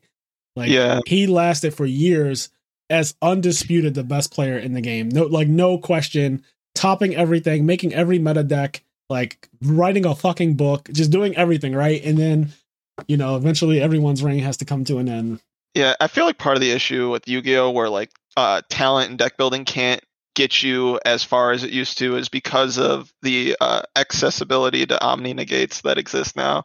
Like, and I also think maybe the av- obviously the average player is better just because of the amount of technology out there, but you Yes. can lose to way worse players than yourself. Yes, Just you can. because I've seen if it. they go first and like set up four negates like whereas you know even five years ago or not five years ago i guess pepe could kind of do that but like uh you know six seven years ago that wasn't possible 2014 yeah. uh 2013 like they could set up big boards but you still have the opportunity to play Yeah, you Uh, still got turns back then. You always got Yeah. turns. I don't care if you played Sylvans. I know back then, like Hoban and his his group was on that. Uh, they were playing like a Sylvan deck that was heavy combo, like turn one, set up a Hermitree and all that stuff. But you still got Yeah. to play. Like if I played Hat against that deck, I could just literally set Firehand, and I'm going to live more than one. yeah turn. right typically It is fucked up. Like even with the fact that you draw one less card, like I'm not great at Yu-Gi-Oh. I don't have any YCS wins or even YCS tops.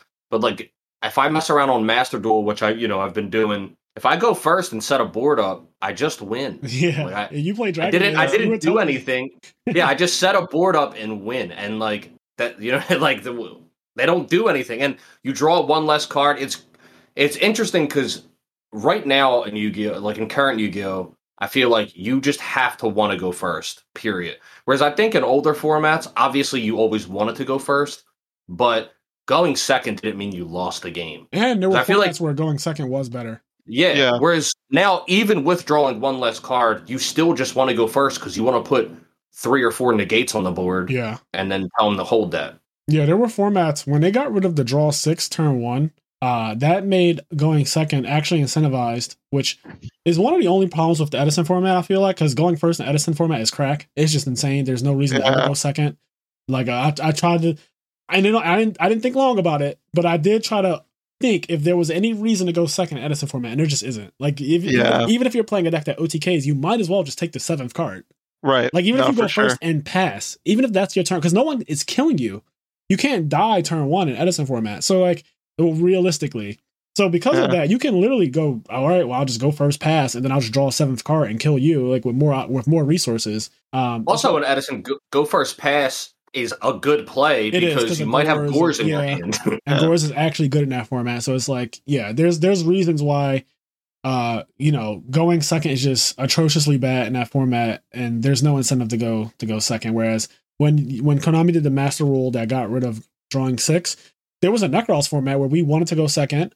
Uh, Ryan Levine won a YCS because he's playing Go Second Spyral, I believe, where he just Yep. played like Yep, they made that evenly and stuff. Yeah. Yep. He just played a complete like I want you to cut try to combo off, and I'm going to just go after you and gamma you and ash you and all of that stuff. Right. And, and to be and that that has won tournaments. That that has been a winning strategy to play go second this deck. And uh, right.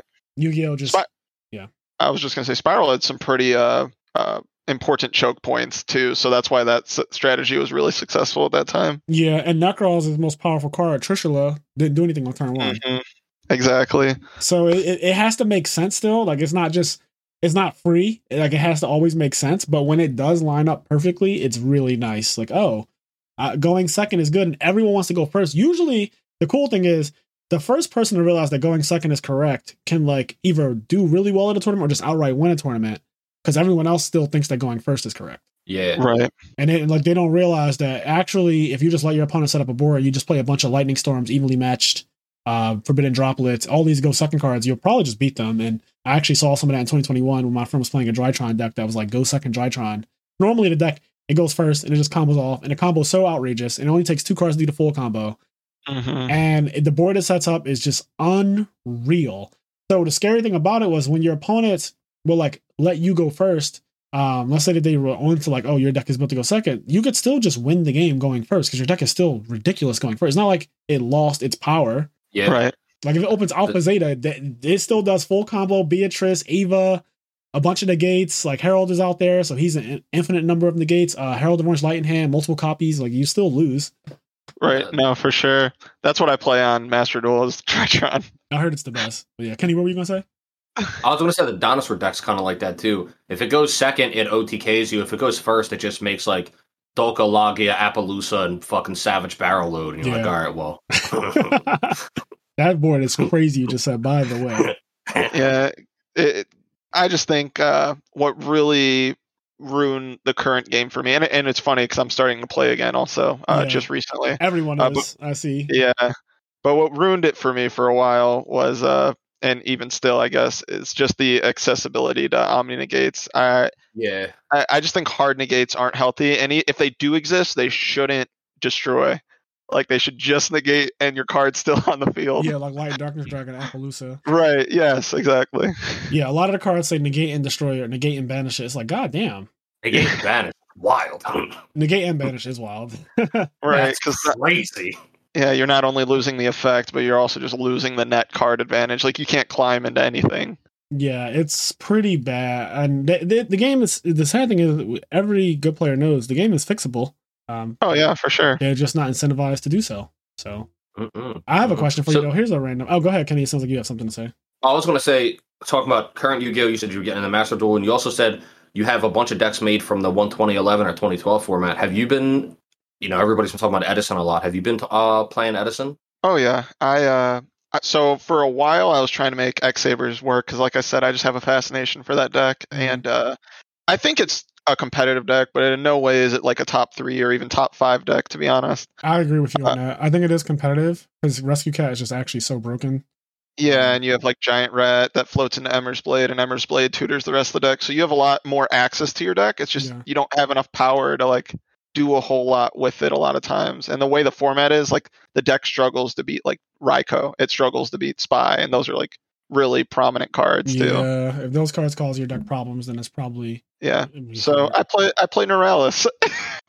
Oh well, I think that's top three decks in the format, no question. It's not even trying to play real Yu-Gi-Oh. It's trying to play current Yu-Gi-Oh. If anything, yeah, well, so it doesn't set up negates, but the way it just clears the board and like you know goes through the deck so fast. it's I kind can't- of it's kind of the same thing though because your opponent doesn't have any cards. it's like Yeah. it's like you basically negated all of their cards.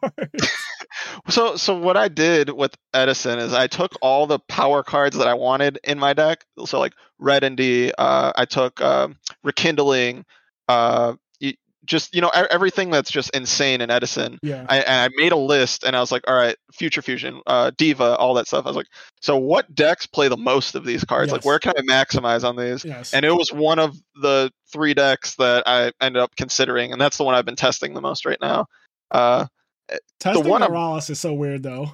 oh yeah, most of the time, if I start playing it, people just quit on DB. To be Yeah. honest, It's because I have so I've been playing it a lot too, and it's one of the decks that I started the whole format with. Like when I first got back into it, I played Diva Hero because I was forced to. yeah, because McCabe just gave me the deck at locals on my first week, and then after that, I immediately was like, okay, what's actually good though? And Neuralis, as soon as I played that deck, I was like, oh, this is not okay. Like, what the fuck?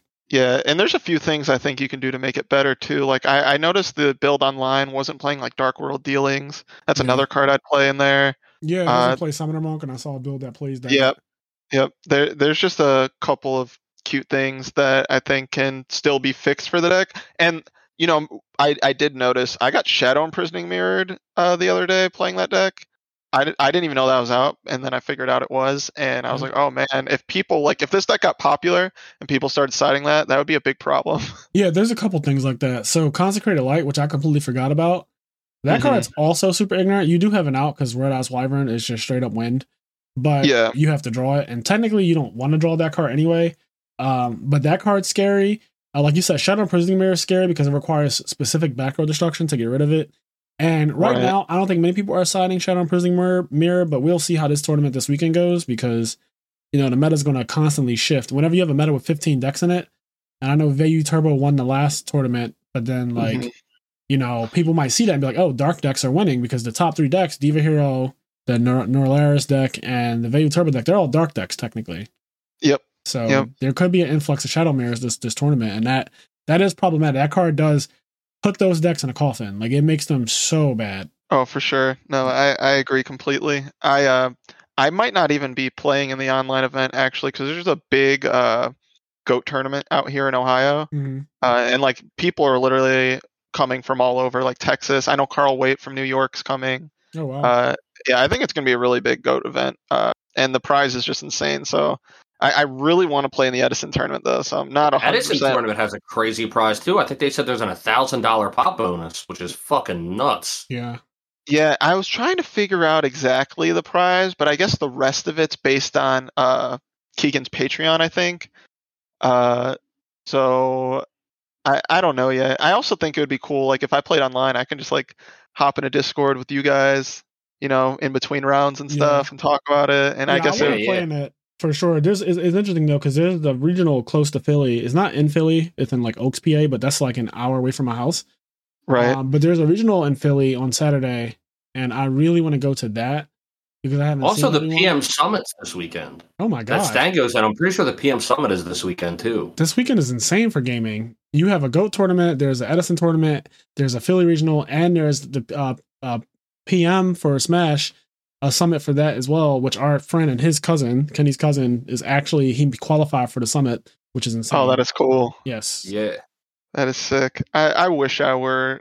I so there was a brief period of like six months in during Smash Four where I wanted to like take it seriously and like start going to tournaments, and yeah, me too. I would like practice like eight nine hours a day. And mind you, I'm still in college and stuff, so I'll stay up to like 3 a.m. playing Yeah, with that's my the best friends and time, though. whatnot. Yeah, and, and I, I played Diddy, and I remember at that point in time, I was like so much better than all my friends. And Chicagoland has a local that like consistently gets like 120 people. Damn. Uh, yeah, and I remember I went there, and it was like a big reality check because I went.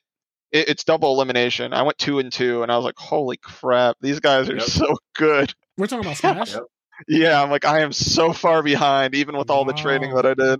Yeah. and uh, the Smash tournaments are fucked up, man. I played Melee competitively for a while. Like I went to tournaments every weekend and mhm. Smash 4 for a little while too when Smash 4 came out. I remember funny thing about Tweek before he was Tweek, there was a tournament in Philly that Tweek went to and he played Bowser Jr. at the time. And this was like one of his first tournaments he did really really good at. And there was like I think a hundred or so people at this tournament. Um it was run by one of our friends.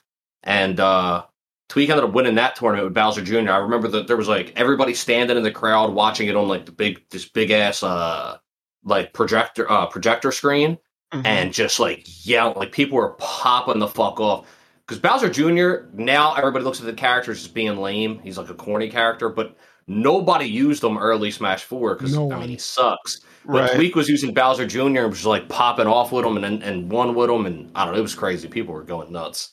That is hype, though. Yeah, Just when yeah. people do well with bad characters. I love it. I love whenever somebody shits on a character and then that character does well. Um, Mhm. I I have a, a soft spot in my heart for the underdog. Like I said, I root for Tweek because even though he's the second in the entire world, I just I know what it's like to be in the shadow of someone else and to like want to be the best and you're so close, but there's this obstacle. Like I know that feeling.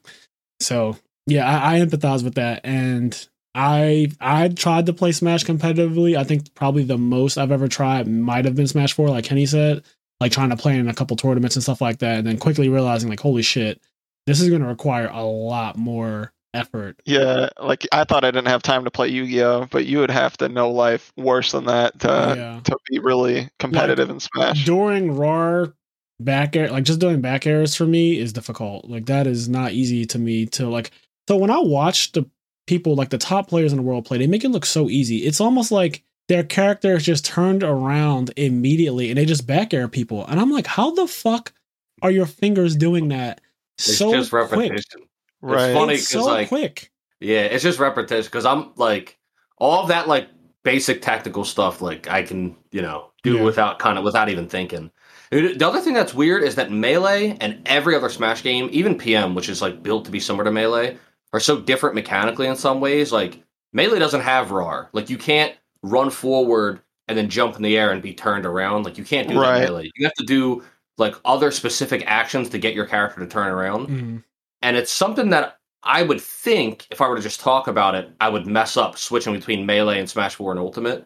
But I actually don't. Like my brain just kind of knows. Like if I'm playing Smash Four or PM, I do it this way. But if I'm playing melee, like I just do it the other way. Yeah. The other thing is like tap jump. On every Smash game, I turn off tap jump.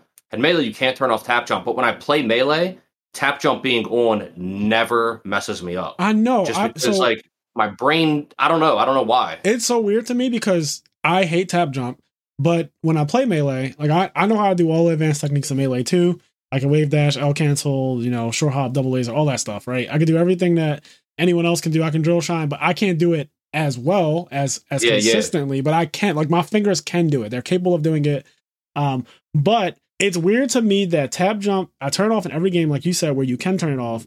And in melee, it never I never jump by accident because of tap. Like I never accidentally yeah. jump. Like that never has happened ever. Like never in my life can I say, "Oh fuck, I jumped." Yeah, Yeah. I can't fathom melee players, man. I try to play it, and like it's weird to me that you have to abuse things that the creators of the game, like when they created it, they did not design it for the game to do a lot of these things, right? Like today, a lot of the stuff they do is like Is intentional. Anticipated. Yeah. right.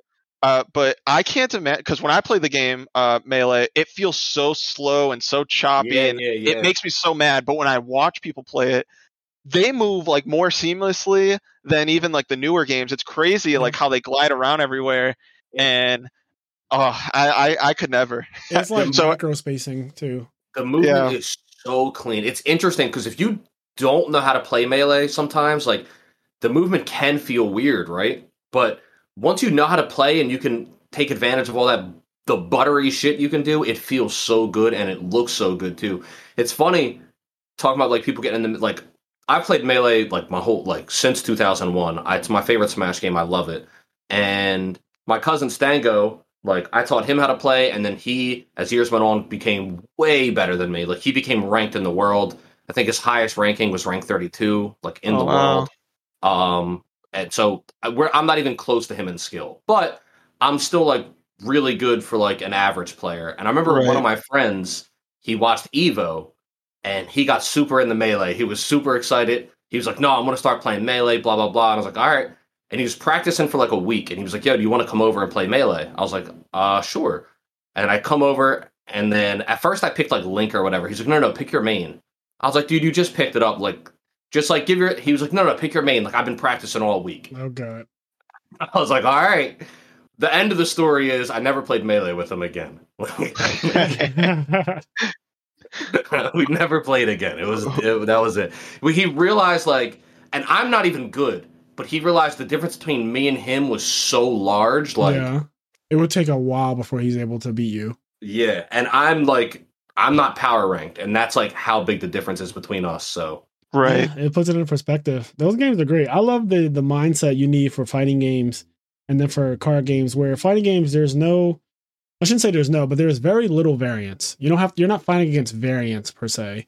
Um, Right. You're more so fighting like it, your technical skill matters way more in those things than it does in like Yu-Gi-Oh, right? Like now deck building in Yu-Gi-Oh can win you the event. The whole event you can actually misplay, but if your deck is way more powerful than everyone else's, like it'll it could just win you the entire tournament Yep. uh, misplays and all. There were games where the, for example, the YCS I won. Uh, the guy who went ten and zero, Ronald Mack. He's one of our friends from the alternate universes, the Philly local.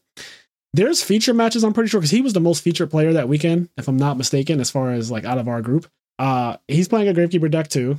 And he's playing a vert like it's not card. Me and McKay play card card the same deck. All of the cards are exactly the same. Ronald, because he wasn't explicitly given a deck list, he made like his own version, which is still pretty close to the final version anyway. I think he played like Dark Bribe and Divine Wrath or something like that. Some some stuff like that. But anyway, the point is he ended up going 10 0. And me and McCabe, I think we both got into X2. So the two people who like started with the deck and took it from inception, did all the testing, everything like that. Like we're X2 fighting for our fucking lives. This guy goes 10 and 0, right? But when we read some of his feature matches, he would do stuff like uh set a monster, set two back row, and then royal tribute, and he would have like Gravekeeper's Commandant in his hand. Oh man. And we're like, what the fuck? Like, why didn't he just get a Necro Valley and and like not have to discard his card? Like he's discarding his monsters too for no reason. And so that like stuff like that, like, but he went 10 and 0. So what, Right. what can you say? Like he he fucking beasted on everybody Oh that he my played the game. He didn't lose to anyone until McCabe. His fir- he went technically he went 13 and 0 because he only lost in top four. So or maybe that's 14 and 0. I forget whatever the number is, but he yeah, he went 10 and 0 in Swiss. And then he won top 32, top 16, top 8, and then he lost top 4. So yeah, 13 and 0. He goes 13 and 0 before he finally loses to the Dex creator. Had to take him out. That that's crazy. And That's sometimes that just happens. Yeah, Even- is that even- powerful. Yeah, even the event uh, that I won, I played Joel White in the finals, and I remember I was going through like I played Marjanko, I played Aaron Furman, I played uh, uh, oh my god, I'm blanking. I, I played a lot of good players in Top Yeah. Cut, and then I played Joel, who had only played for like six months competitively, like locally, Mhm. uh, and he only lives like an hour from me, surprisingly. And uh, he was just playing Metalfoes, so like I, I think it might have just been like the best deck because he made a lot of mistakes when I played him, and like I was able to capitalize, but it just made me wonder, you know, how he got to that point. Uh, Yeah. now, now Joel, when I test with him and stuff, he's a lot better of a player than he used to be. But he got to the finals of an event. Uh, I played him for you that know- event too, by the way. He was my last Yeah. my last Swiss round. I played him. Yeah, and he he made a, a lot of mistakes. Like he even forgot an Ariande search against me, and on the like, you know, maybe it was the pressure. Definitely, Uh, but at the same- that's blatant. Yeah, no. Well, so what happened was he popped it. He went to set combination. He's like, uh, I was like, is that what you want? Like, you can switch it. I'm not going to shark you. And then he goes back in his deck, looks at it, looks at counter, puts down counter. I was like, okay. He's like, uh, picks it up again, puts down fusion. Okay, so he switches through all three of them. He's like, is that it? He's like, yeah. And then he just continues playing. Completely forgot he popped Ariande. Uh, but yeah, so but, yeah, but I think that pressure. yeah, the Metalfoe deck was just so good because it could buy time. If you weren't playing Blue Eyes and they weren't putting the big uh, Synchro Monster out, you just pen five every turn. Your Yep. opponent couldn't kill you, and then you do it again next turn. You do it again next turn, and like all that deck did was buy time with like counter. Uh, it, until you could get to like Kirin or like Gofu play or something like that, you were just buying time It was very and just loading up your board. Yeah. So you felt very comfortable playing that deck. Oh yeah. I mean, I feel like the longer games go on, typically the more I'm able to capitalize on uh you What know was- different mistakes others make and stuff. What was your record in Swiss? Uh, X one or I was X two actually, but my last round of Swish, I versed Mark Maya. I got pulled behind the curtain uh because one of my three painful uh decision or painful yeah decision. It's the one where you send a Send a normal monster. yeah. Uh, one of my three uh, sleeves, I guess, had like you know dots that get on the back of your card sleeves after playing them for a while. They're Yeah. white player's choice, Yeah, and I those are the most. of them. Yeah, and I was like, I like, I don't know what Yeah, to tell you. I swear. Yeah, I was like, if I was gonna mark a card, it would not be that. Like, Yeah. I promise you that was not intentional, and they believed me, but they still said they had to give me a game loss, uh, and I had to switch my sleeves. So, uh, and I had already lost game one, one game two, and it was game three, and and so I lost that match. So I was X two uh, at the end of day one. Yeah, sleeves just naturally get dirty. Like this probably won't get picked up on a camera at all, but this sleeve is so dirty in person. Like this, Yeah. is my Yeah, Edison deck, and the, the sleeves are just they're because I've been using these sleeves since I first started the the format two months ago, and they're Right. just really dirty. I haven't marked any of these cards. I don't care. Every time I switch my deck, I just switch the cards out the sleeves, and then put in new ones. But I know exactly what you mean. And over the course of an eleven round tournament, that's just what's going to happen. I've been pulled behind the curtain before too. Uh, I think only twice. Considering how long I play Yu Gi Oh, that's not bad. One of them Yeah, had nothing Pulled to do behind the curtain sounds like a trap card, right? it's bad. It's really bad. Doesn't it Usually people like get It's trap scary. It's so scary, especially when you know you're innocent and you're Yes. just like, because you just need them to believe you, Yes. and that's all you can hope for. Because At the end of the You know, day, you they can hear- just say anything. yeah, you hear the horror stories of innocent people. I mean, it's so long as you believe they're innocent. You hear the horror stories Yes. though, where they get like banned and they they literally didn't do anything. Yeah. Just let them tell it. Yeah, I've been pulled behind the curtain twice. One of them, my opponent bribed me uh, at the event where I played Dragunity. It was actually last round. Um, Okay. My opponent was an idiot. There's a judge standing behind him, and uh, we're playing. I'm playing Dragunity. He's playing uh, Gravekeepers of all things. And this is right after I won the YCS. Right. And so there was one YCS in between. It was the six Sam one in Texas, but then that event just kind of whatever. That event was just so ignorant. So right after That was that, three gateway, right? And yeah, that was three gateways. So that event was horrible, uh, from my perspective anyway.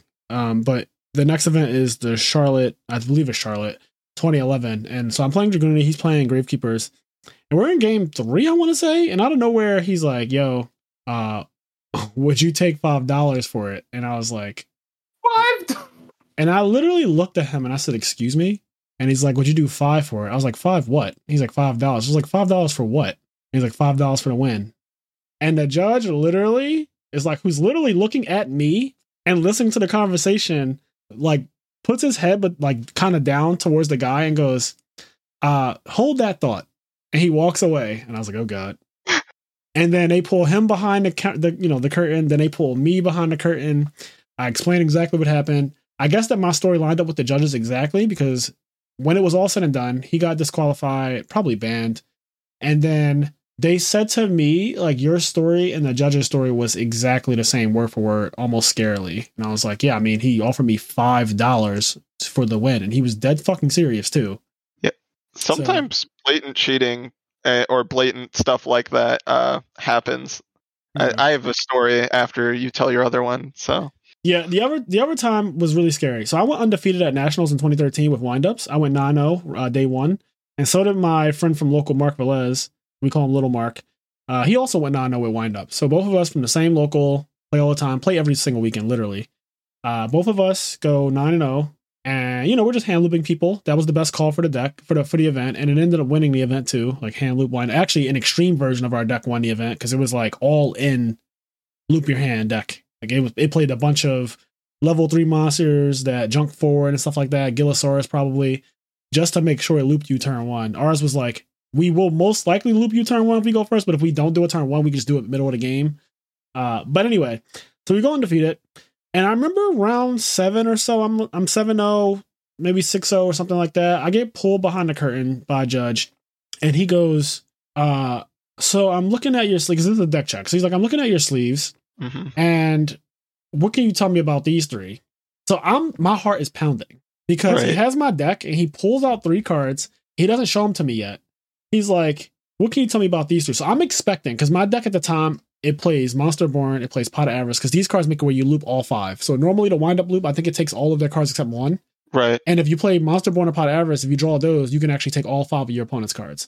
So I have like Monster Born, which is at one, Pot of Avarice, I'm pretty sure was at one at the time as well. And let's say like Heavy Storm or something. In my head, I'm thinking he's about to show me these three cards because these are the most powerful cards in my deck. And everyone who plays windups knows that these are the three most powerful cards. Anyway, Right. He flips over three cards and he shows me three windup rabbits. And so I kind of laugh a little bit. Like, Yeah, like I don't want to open that card. like disrespectfully, I fucking chuckle. Like I literally chuckle at this guy. I'm like, "What do you want me to tell you about those cards?" And he goes, "Well, they seem uh, they they seem marked." And I was like, "Wh- like, "What do you mean? Like you can you can cut to them or something? Like can you you can get to them in my deck? Like I'm not I'm not understanding what you mean." And he like shuffles my deck and he like tries to cut to one. He's having a hard time. And I'm looking at him and I'm still I'm still kind of laugh in my head now. I'm not even afraid anymore because I think this is ridiculous now. Like now, Mhm. even though he could technically just be like, I think these are marked, you're getting banned, you're getting disqualified. I am fully in. right. I am fully thinking that this is not serious anymore because of what card it is. Like I'm ready to plead my case. So as Right. he's trying his hardest to cut to the fucking wind up rabbits, I tell him, I'm say, hey, uh, not to be that guy, but like if I were cheating, those would not be the cards that I would be cheating with. Like that card, it's okay. Like it's you need to play it because it's like there's not many good windups. But I was like, that's not like the best card in the deck by any means. Like I can see if you pulled up, you know, Shark, right? Like wind up Shark is insane. Yeah, or tour guide or Wind Up Factory, maybe. Tour Yeah. Guide of the Underworld. Like there's so many cards. He pulled up Wind Up Rabbit. And I guess because that's the only secret rare card in the Wind Up deck, like I think the, the entire Wind Up deck is is is not secret rare except Wind Up Rabbit. So I think even my tour guys might have been like super or something at the time. Like they might have been a rarity lower than secret. So I'm thinking to myself, like, okay, this can't be real. And he just kind of just like lets it go. He's like, just go play around. Like he angrily gives me my deck back and tells me just go play my round. He tells me he's watching me. I was Oh, like, okay. Okay. so at this point, at this point, I'm thinking to myself, this fucking judge is somebody who just doesn't like me as a person, which is fair. Like a lot of people don't, and I'm okay with that. But I'm just hoping that his bias towards me or his hate for me doesn't end up with me being banned from Yu-Gi-Oh for something I just did not do, and nothing ever came of it. That was in 2013. And I literally have never had an infraction that was like suspicious or anything in my entire Yu-Gi-Oh career. I think the worst thing that has ever happened to me was when I topped the event you won, and I got a game loss for forgetting to write Big Eye, which is not cheating in any kind of way. Because why the fuck would I not write a card that I play Right. on my deck list? And it doesn't help me. It doesn't give me any kind of advantage whatsoever to not write a card and write 14 cards on my extra deck. I put myself at a disadvantage if anything. So Yeah, like, they're never- hindering you. yeah, so I've never ever in my life had like an infraction where my integrity was questioned or anything crazy. Uh, thankfully. So those are like my two. What is what's your uh story? Oh yeah, so the the other story I was gonna say, so that was the only time I've ever been pulled behind the curtain. But uh, it was funny that you brought up that story where that guy asked you like that straight up in front of a judge, Yeah. because it's crazy what people try to pull off in front of a judge. There was one round where uh, I was in a three v three. It was me, Justin, and Bernardo. We were against uh, Jarrett Zimmerman's team. It was him and these two uh, brothers. I don't I don't know who who they are exactly. Uh, What are Asian? yeah, they're Asian. I know exactly who Uh, they are. Yeah, so one of them's playing Bernardo, and there's a judge right in front of us. We're all shuffling. We offer our decks. Everyone cuts, and then judge goes, "You two are getting a random deck check uh, to Bernardo and one of the Asian brothers." Okay. And he, the that brother picks up his deck the moment the judge says it, decides, puts in other cards, and then puts his deck in his deck box. And Bernardo turns to the judge. He's like, "Did you see that?" And the judge is like, "Oh yeah, I saw it."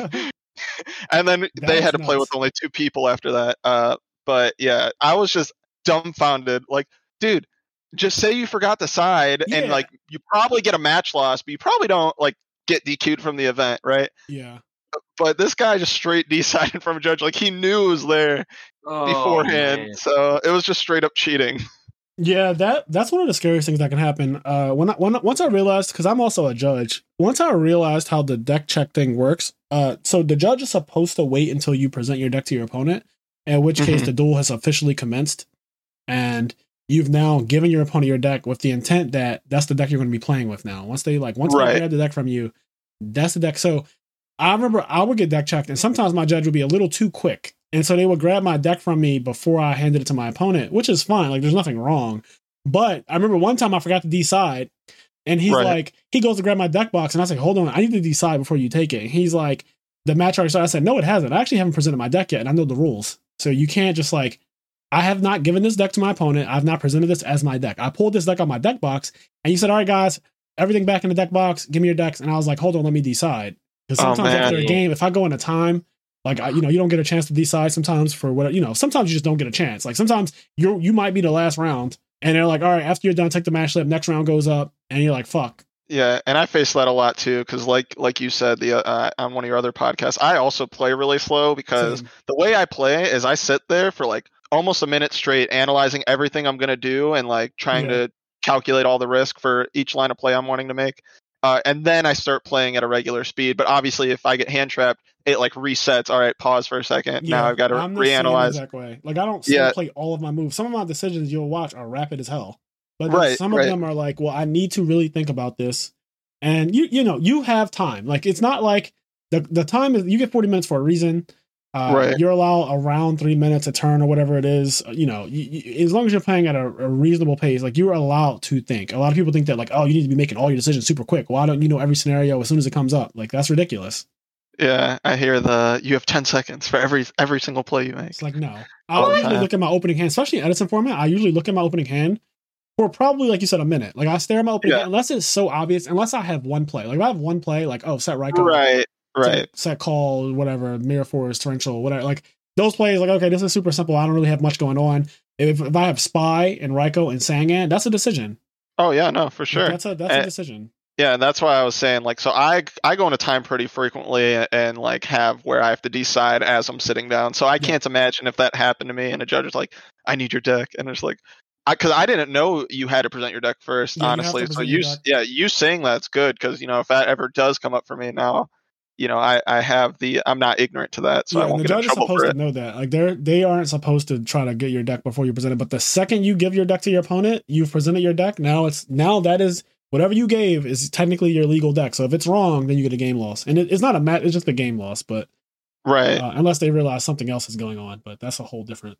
Right. Yeah. And, and I I've judged before and I didn't know that, so it's Yeah. it, I'm really glad that uh you brought that up. one of the head judges for the like I want to say Yu-Gi-Oh in general. He's one of the biggest head judges. Paul Fahy, I think is that how you say his last name? But Yeah. he is my local judge. So he's the guy that he just goes to our locals on a regular Saturday, Sunday, at least back in the day. I don't think he he doesn't done that in a while because of one, the pandemic, and two, he's just like much older now. And we kind of don't need him at locals. We have other regular judges now at locals. But when I was coming up, like when me and McCabe were going around topping a bunch of events, he was the head judge every single week at locals. And he happened to also be the head judge at multiple YCSs and nationals. And I always felt very comfortable because he teaches a lot just about how to judge because I, I was a judge under him and he taught me a lot about just how to do it properly you know how to tell uh, i always get tricked up or not tricked up but kind of like i don't know i get weird when the situation is a he say she say scenario where Oh, I hate those. two yu-gi-oh players are just arguing about something when time was called for example they won't agree on whose turn it was Uh, Right. now they want to agree on what phase it was. He said battle phase. He- Like I, he didn't say battle phase. He's still in main phase one. He said it when the buzzer. As soon as he heard the buzzer, he said attack. Like you know stuff. It's just like how do you even? This is so hard to prove. But Paul has taught me stuff to kind of like you know you have to make a decision at the end of the day. He's like so you know you have to figure out. You have to ask these guys over and over. Let them explain a story. Then you come up with whoever you feel like is right and who you think is lying. And And if you can't figure it out, just flip a coin. I'm like, all right, guys, listen. Either you're either agree on a story, or I'm flipping a coin to decide the winner. Uh, you're And the then and- just- scariest head judge ever. a, a I'd lot of like- times they err on the side of caution too, right? So like they'll say, "All right, so when you attempted to enter the phase, if they are saying they had an opportunity to activate something, like what card, like you know, I want to see what cards you have, because a lot of times, uh, like an Altergeist player will have like a set protocol, but no Altergeist monsters and no Faker in hand. And yes, theoretically they could activate it before they enter battle. Uh, Right. But it's not accomplishing anything. They wouldn't normally otherwise, so the judge would side with the person entering battle phase. exactly. But if the But if the person has a reasonable card before battle phase, let's say Maxx C still card, you know, I wanted to activate this because, you know, if we're not playing for time, he's probably special summoning and I'm down three cards, right? Yeah. Well, that, now they have a legitimate argument they were thinking before they went into the battle phase. Yep. No, I totally get that. That makes that makes a lot of sense. Yeah, judging is interesting. Uh, but feeling comfortable at events, you know, never having any crazy infractions or anything. I I've played Yu-Gi-Oh for over ten years. I feel like, and it does feel nice to just get out the game like cleanly and not have to worry about your reputation being tarnished. You see so many people who go out bad, and it's like, damn. Like, It's oh, crazy. A lot of these guys I used to look up to have bands on their name. I remember I saw an event, like uh, it was an old event, and someone uh, at my locals, like 19 people in this top 32 have been banned at some point. I was like, that is crazy. Like that's absurd because you know at that point in time, yeah, so many of them were uh, so well regarded. You know what I mean? So. Yep.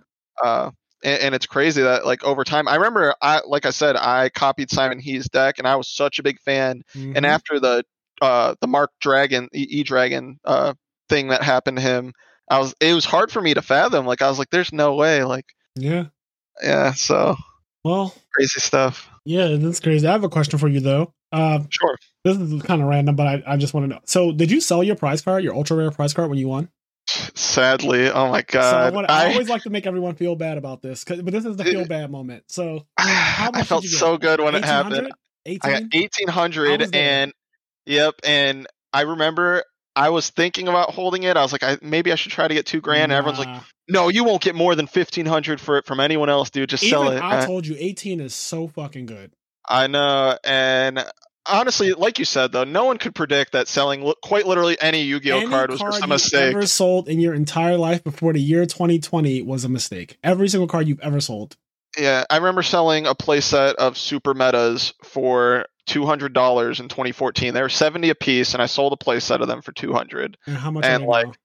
They're like a grand each or something. Like, Jesus. yeah, so I, like, yeah, I I don't like to think about that stuff. Yeah, I didn't like to think I- about it either because I've gotten destroyed as well on my collection as far as selling things before. right. Skyrim. I mean, I still have a lot of cards left, but uh, I sold a lot of my collection as I, you know, I quit, and then my collection started to slowly go. Right. Yeah, but being an 18 year old kid and still Yeah, like j- just in college, yeah, 1800 bucks was a lot of money. So So, do you know what your prize card is worth now? oh, I honestly don't want to look at. I looked it up, the ultra rare one, a mm-hmm. year and a half ago or something, and it was like six grand. So I imagine it's much more than that now. It's probably more than double that. I imagine it's in the twenty to thirty grand now. oh man, Ultra rare prize cards are outrageously expensive. that's just that's casually a down payment on a house or an Cas- entire car. Casually an entire car, casually a Now- Tesla.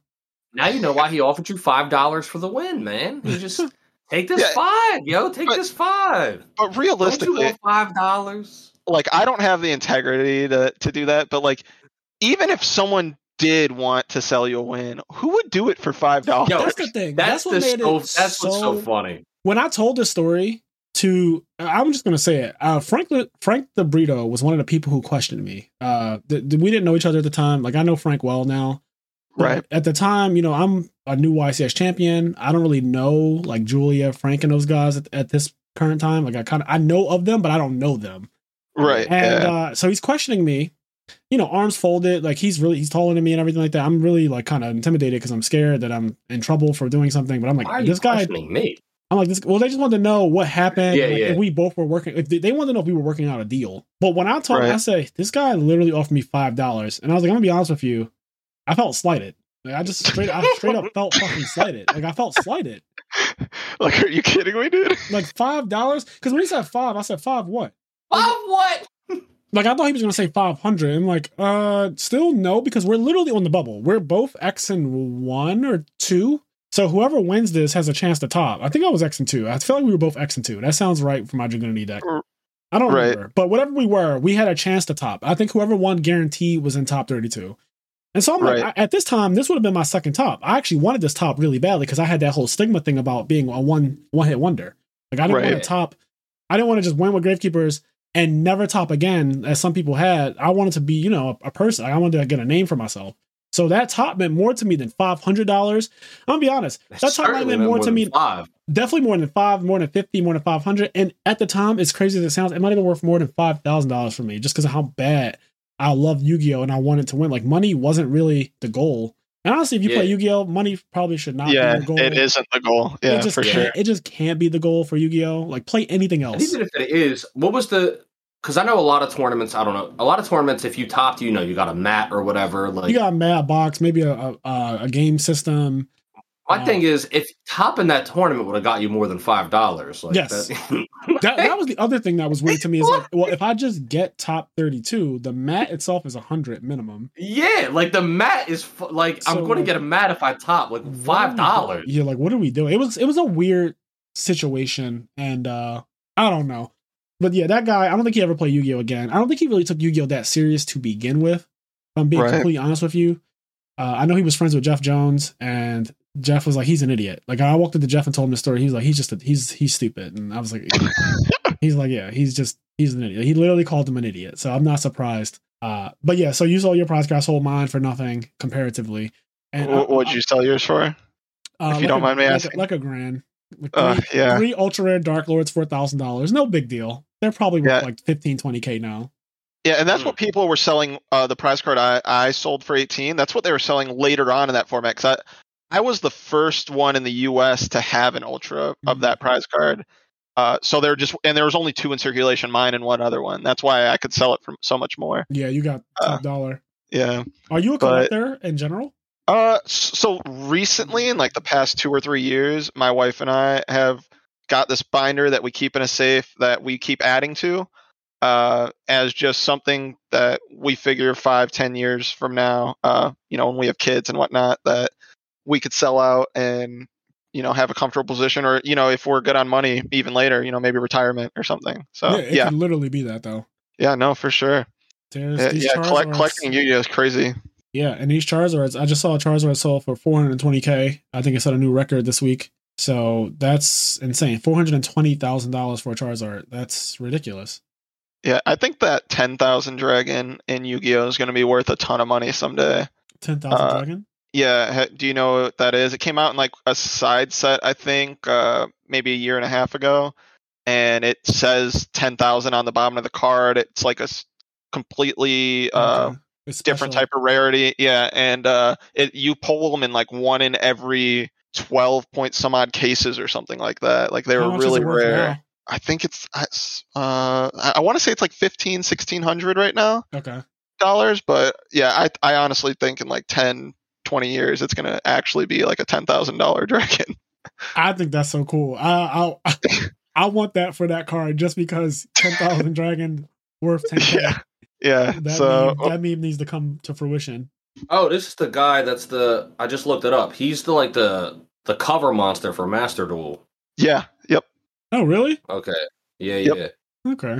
I, I know what you're talking about now. I, I had to had to come back to me. Like, what do you? The people were telling me, Fraser, you need to get this Dark Magician, the collector's rare one that just came out recently. Yep. I was like, sure, I'll get one. Why not? Yeah, of course you would you you need that. That's Yeah, your signature. I do need it. This card. This card is a rant. Must be special summoned by tributing monsters whose combined attack and defense is ten thousand or more. If summoned this way, this card's attack and defense becomes ten thousand. It's like Yeah. yeah, it becomes ten thousand. It, it's not good, but That's a rant. He, the art is fucking dope. there, there's probably a world it works, and then you summon Cannon Soldier and win the game. But Cannon, Cannon Soldier, that card. Taking it back. Well, all right, we can start to wrap this up. Uh, I don't know if there's anything else you guys wanted to discuss while we're on.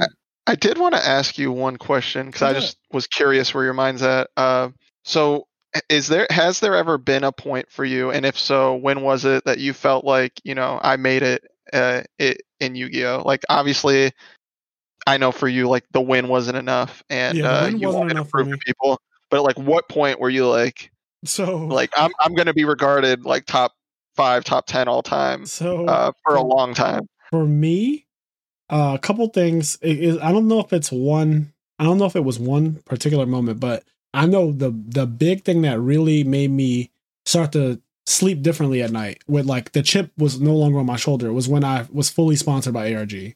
Uh, there Right. was something that felt so special about walking into an event wearing like an ARG hoodie and then seeing Patrick Hoban and Jeff Jones and Billy Brake and Alistair and Joe Giorlando all wearing the exact same thing and only us wearing the exact same thing with our names on it and like people walking up to us and asking for signatures. I remember at Long Beach 2012, me and Alistair, was it me and Alistair? I think it was me, Alistair, and Billy. We walked around the event because that event didn't start for like four hours. It took so long for it to begin because it was 4,000 people. They didn't expect it.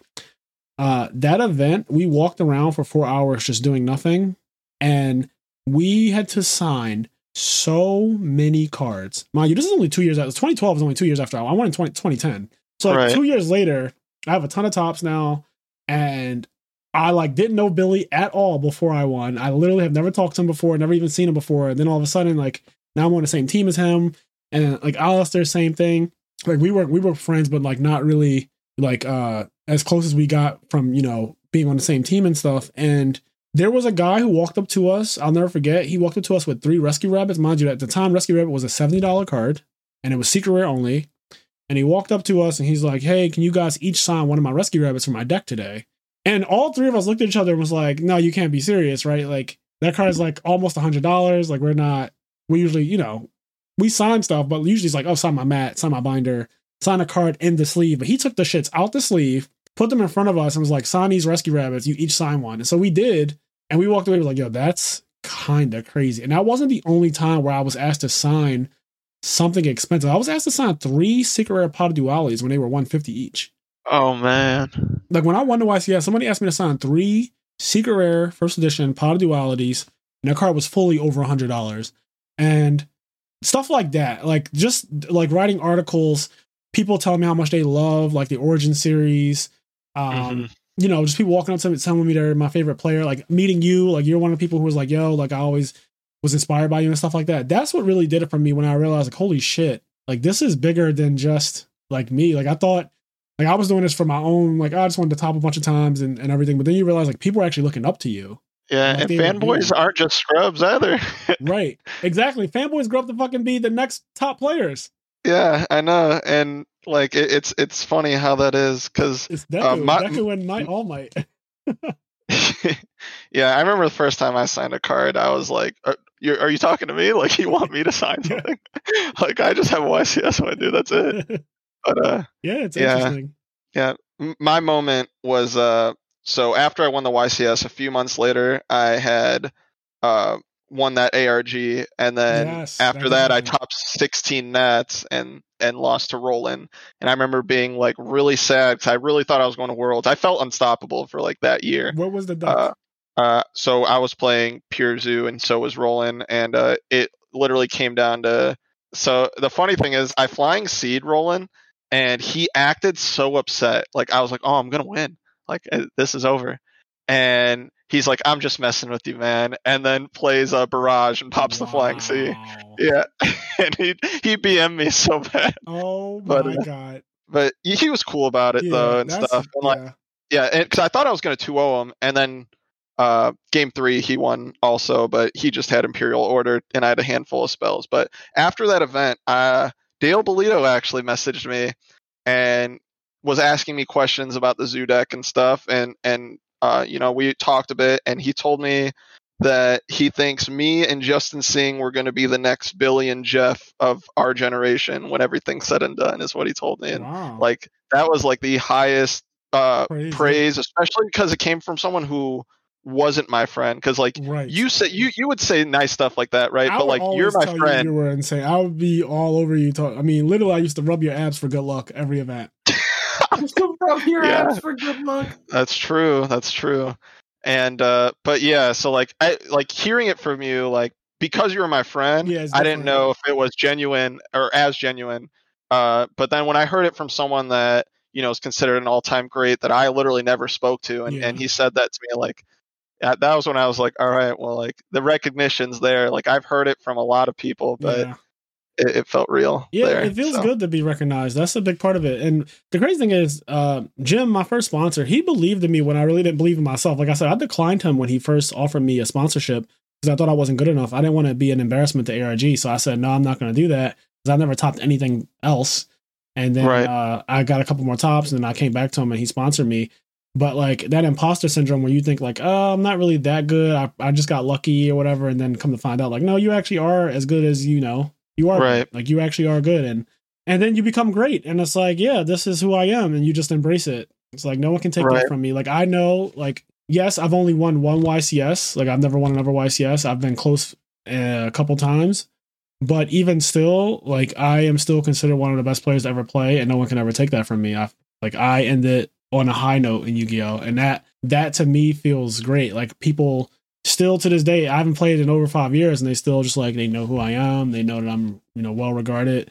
It's funny even at my locals. Like some people are just like, "Oh God, like Fraser's playing again." I'm like, "No, I'm not playing your game. I'm playing Edison. Like, don't." Oh yeah, and you'll always instill fear when you sit across from someone who, who knows afraid. the name Fraser Smith. yeah, Yeah. and that that stuff is kind of cool to me. Like I don't take it too seriously now. I'm I'm I'm way over myself in reality. Like I, you know, I play against my opponents and I don't just theoretically expect to beat them just because I kind of know I still have to work for it. And I shouldn't sleep on anybody. And the, the second you do that is when you start to lose. So I never lose sight of my competitiveness and just like I respect Right. all my opponents. You know, even even if my opponent walks to the table and they say, "Oh fuck," and they still do stuff like that. Uh, but Oh yeah, no, for sure.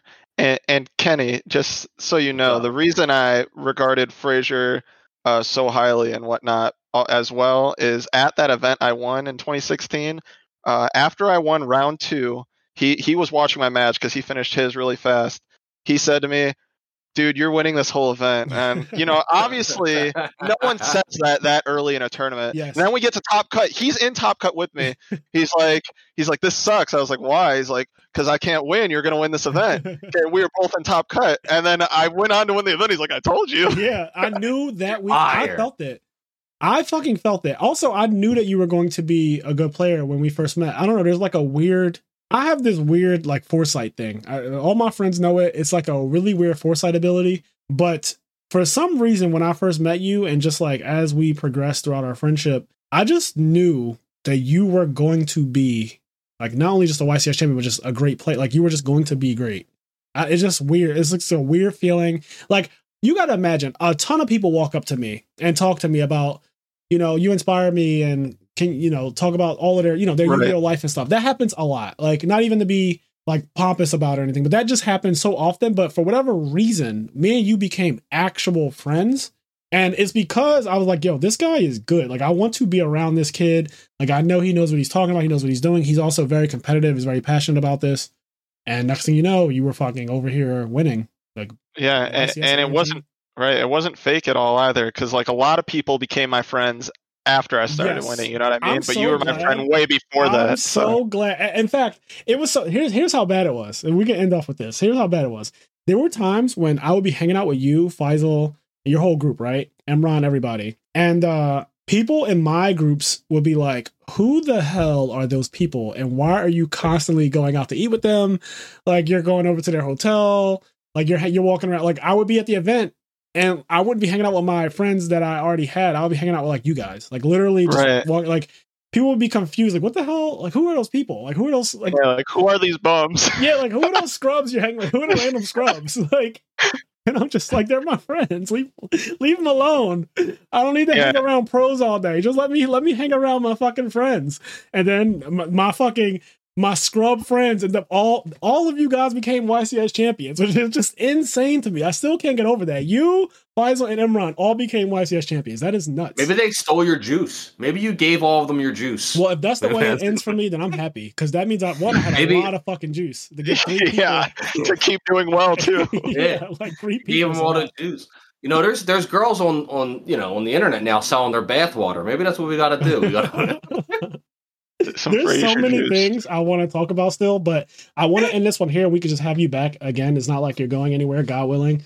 So let's have you back because I do want to talk about anime. Uh, I don't know if you like if you play anything else. it sounds like you. Oh, he you're loves into One a Piece. bunch of so- anime like us. Yeah, Yeah. you love and One Piece is my absolute shit. So Same. I love One Piece so much, I and I'm also a huge think- anime nerd. Just I like I I know I brought up the Netro reference, but I've I have a uh, Word document of all the anime I've ever watched, and it's like four pages long. bro i need to do that i need to do that Yeah. because i started to i started to uh attack myself like uh, this happened in the last two years thinking that i wasn't a true anime fan because I was like, do I just watch only mainstream anime? And then I started to realize that's just not true. I watch, I've I've watched a lot You of anime filthy that mainstreamer. Yeah, like I, I'm not like I don't just watch Naruto, DBZ, Bleach, One Piece, Attack on Titan. Right. Like I I have a lot of offbeat anime that I actually have watched and that I I kind of forgot about and like people also wouldn't know by you know looking at me or talking to me because when you talk about anime, you typically do bring up the big ones,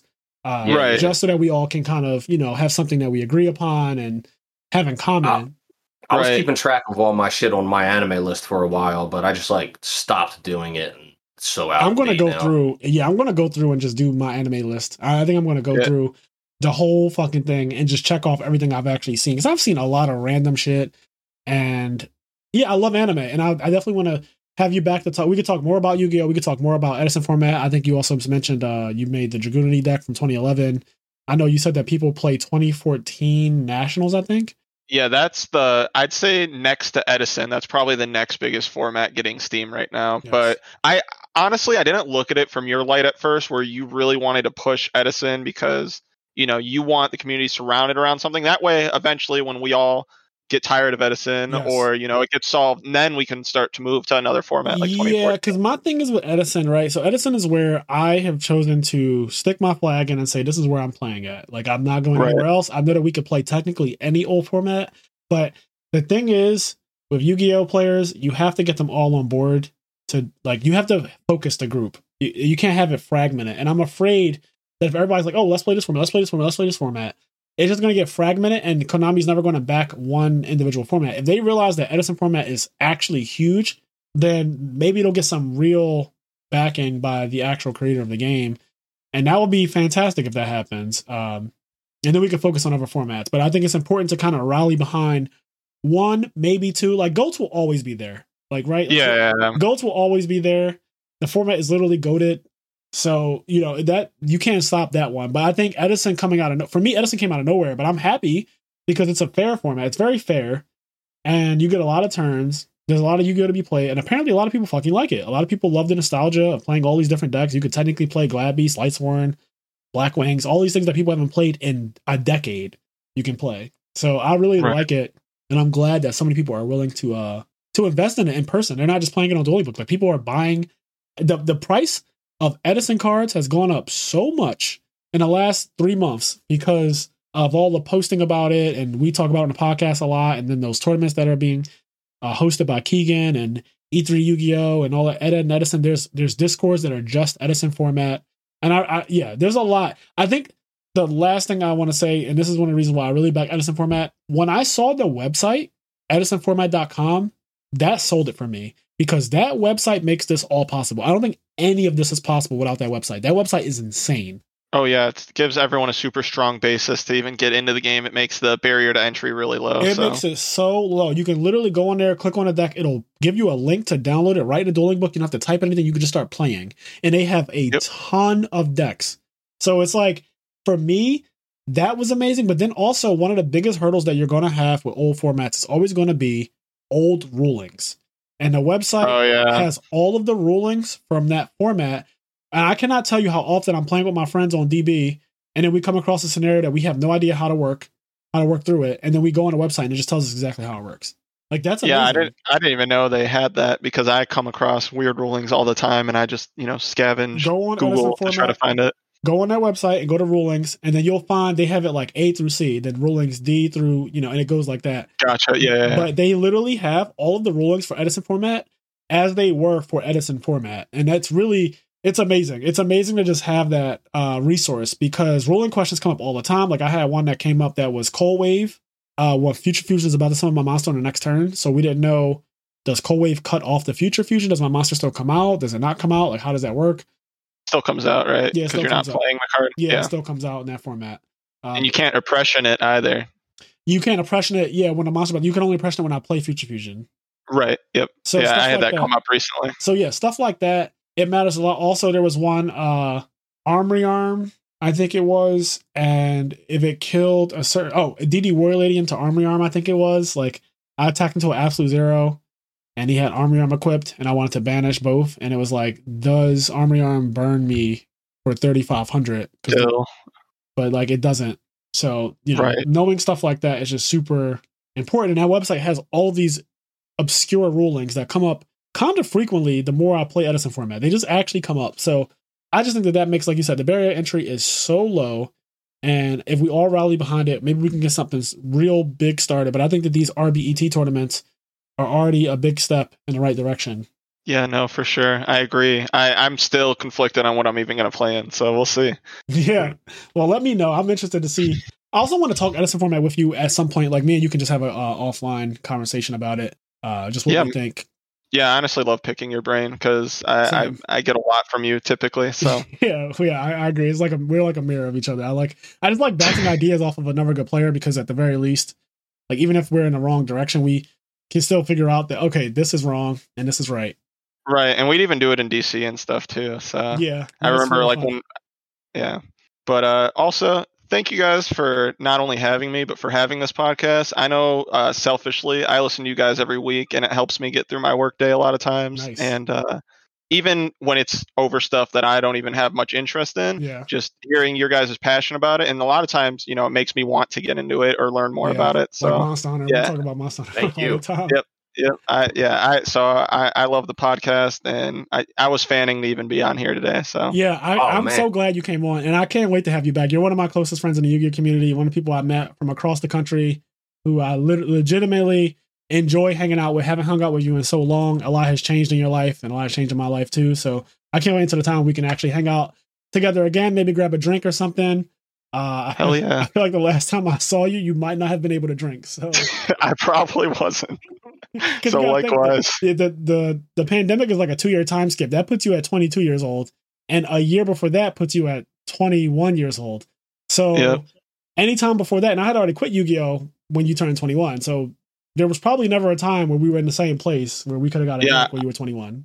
I wasn't playing in 2019 either. So, So yeah. yeah, so there's never been an opportunity. So yeah, maybe one time we can we can grab food or drink or something, and uh yeah, we can go from there. But it's good talking Yeah. with you, Marcus, as always. If you want to shout out any socials or anything you got going on, you could do that. Uh, I would just like to shout out uh, TGS. They're a store in Illinois, and it's all my best friends. Uh, they own it, and they also go there. And to this day, they still send me like T-shirts and stuff. And nice. yeah, I, I just love those guys.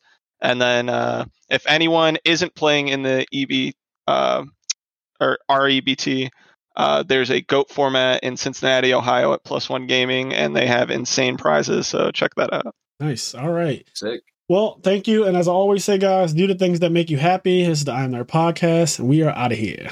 Peace.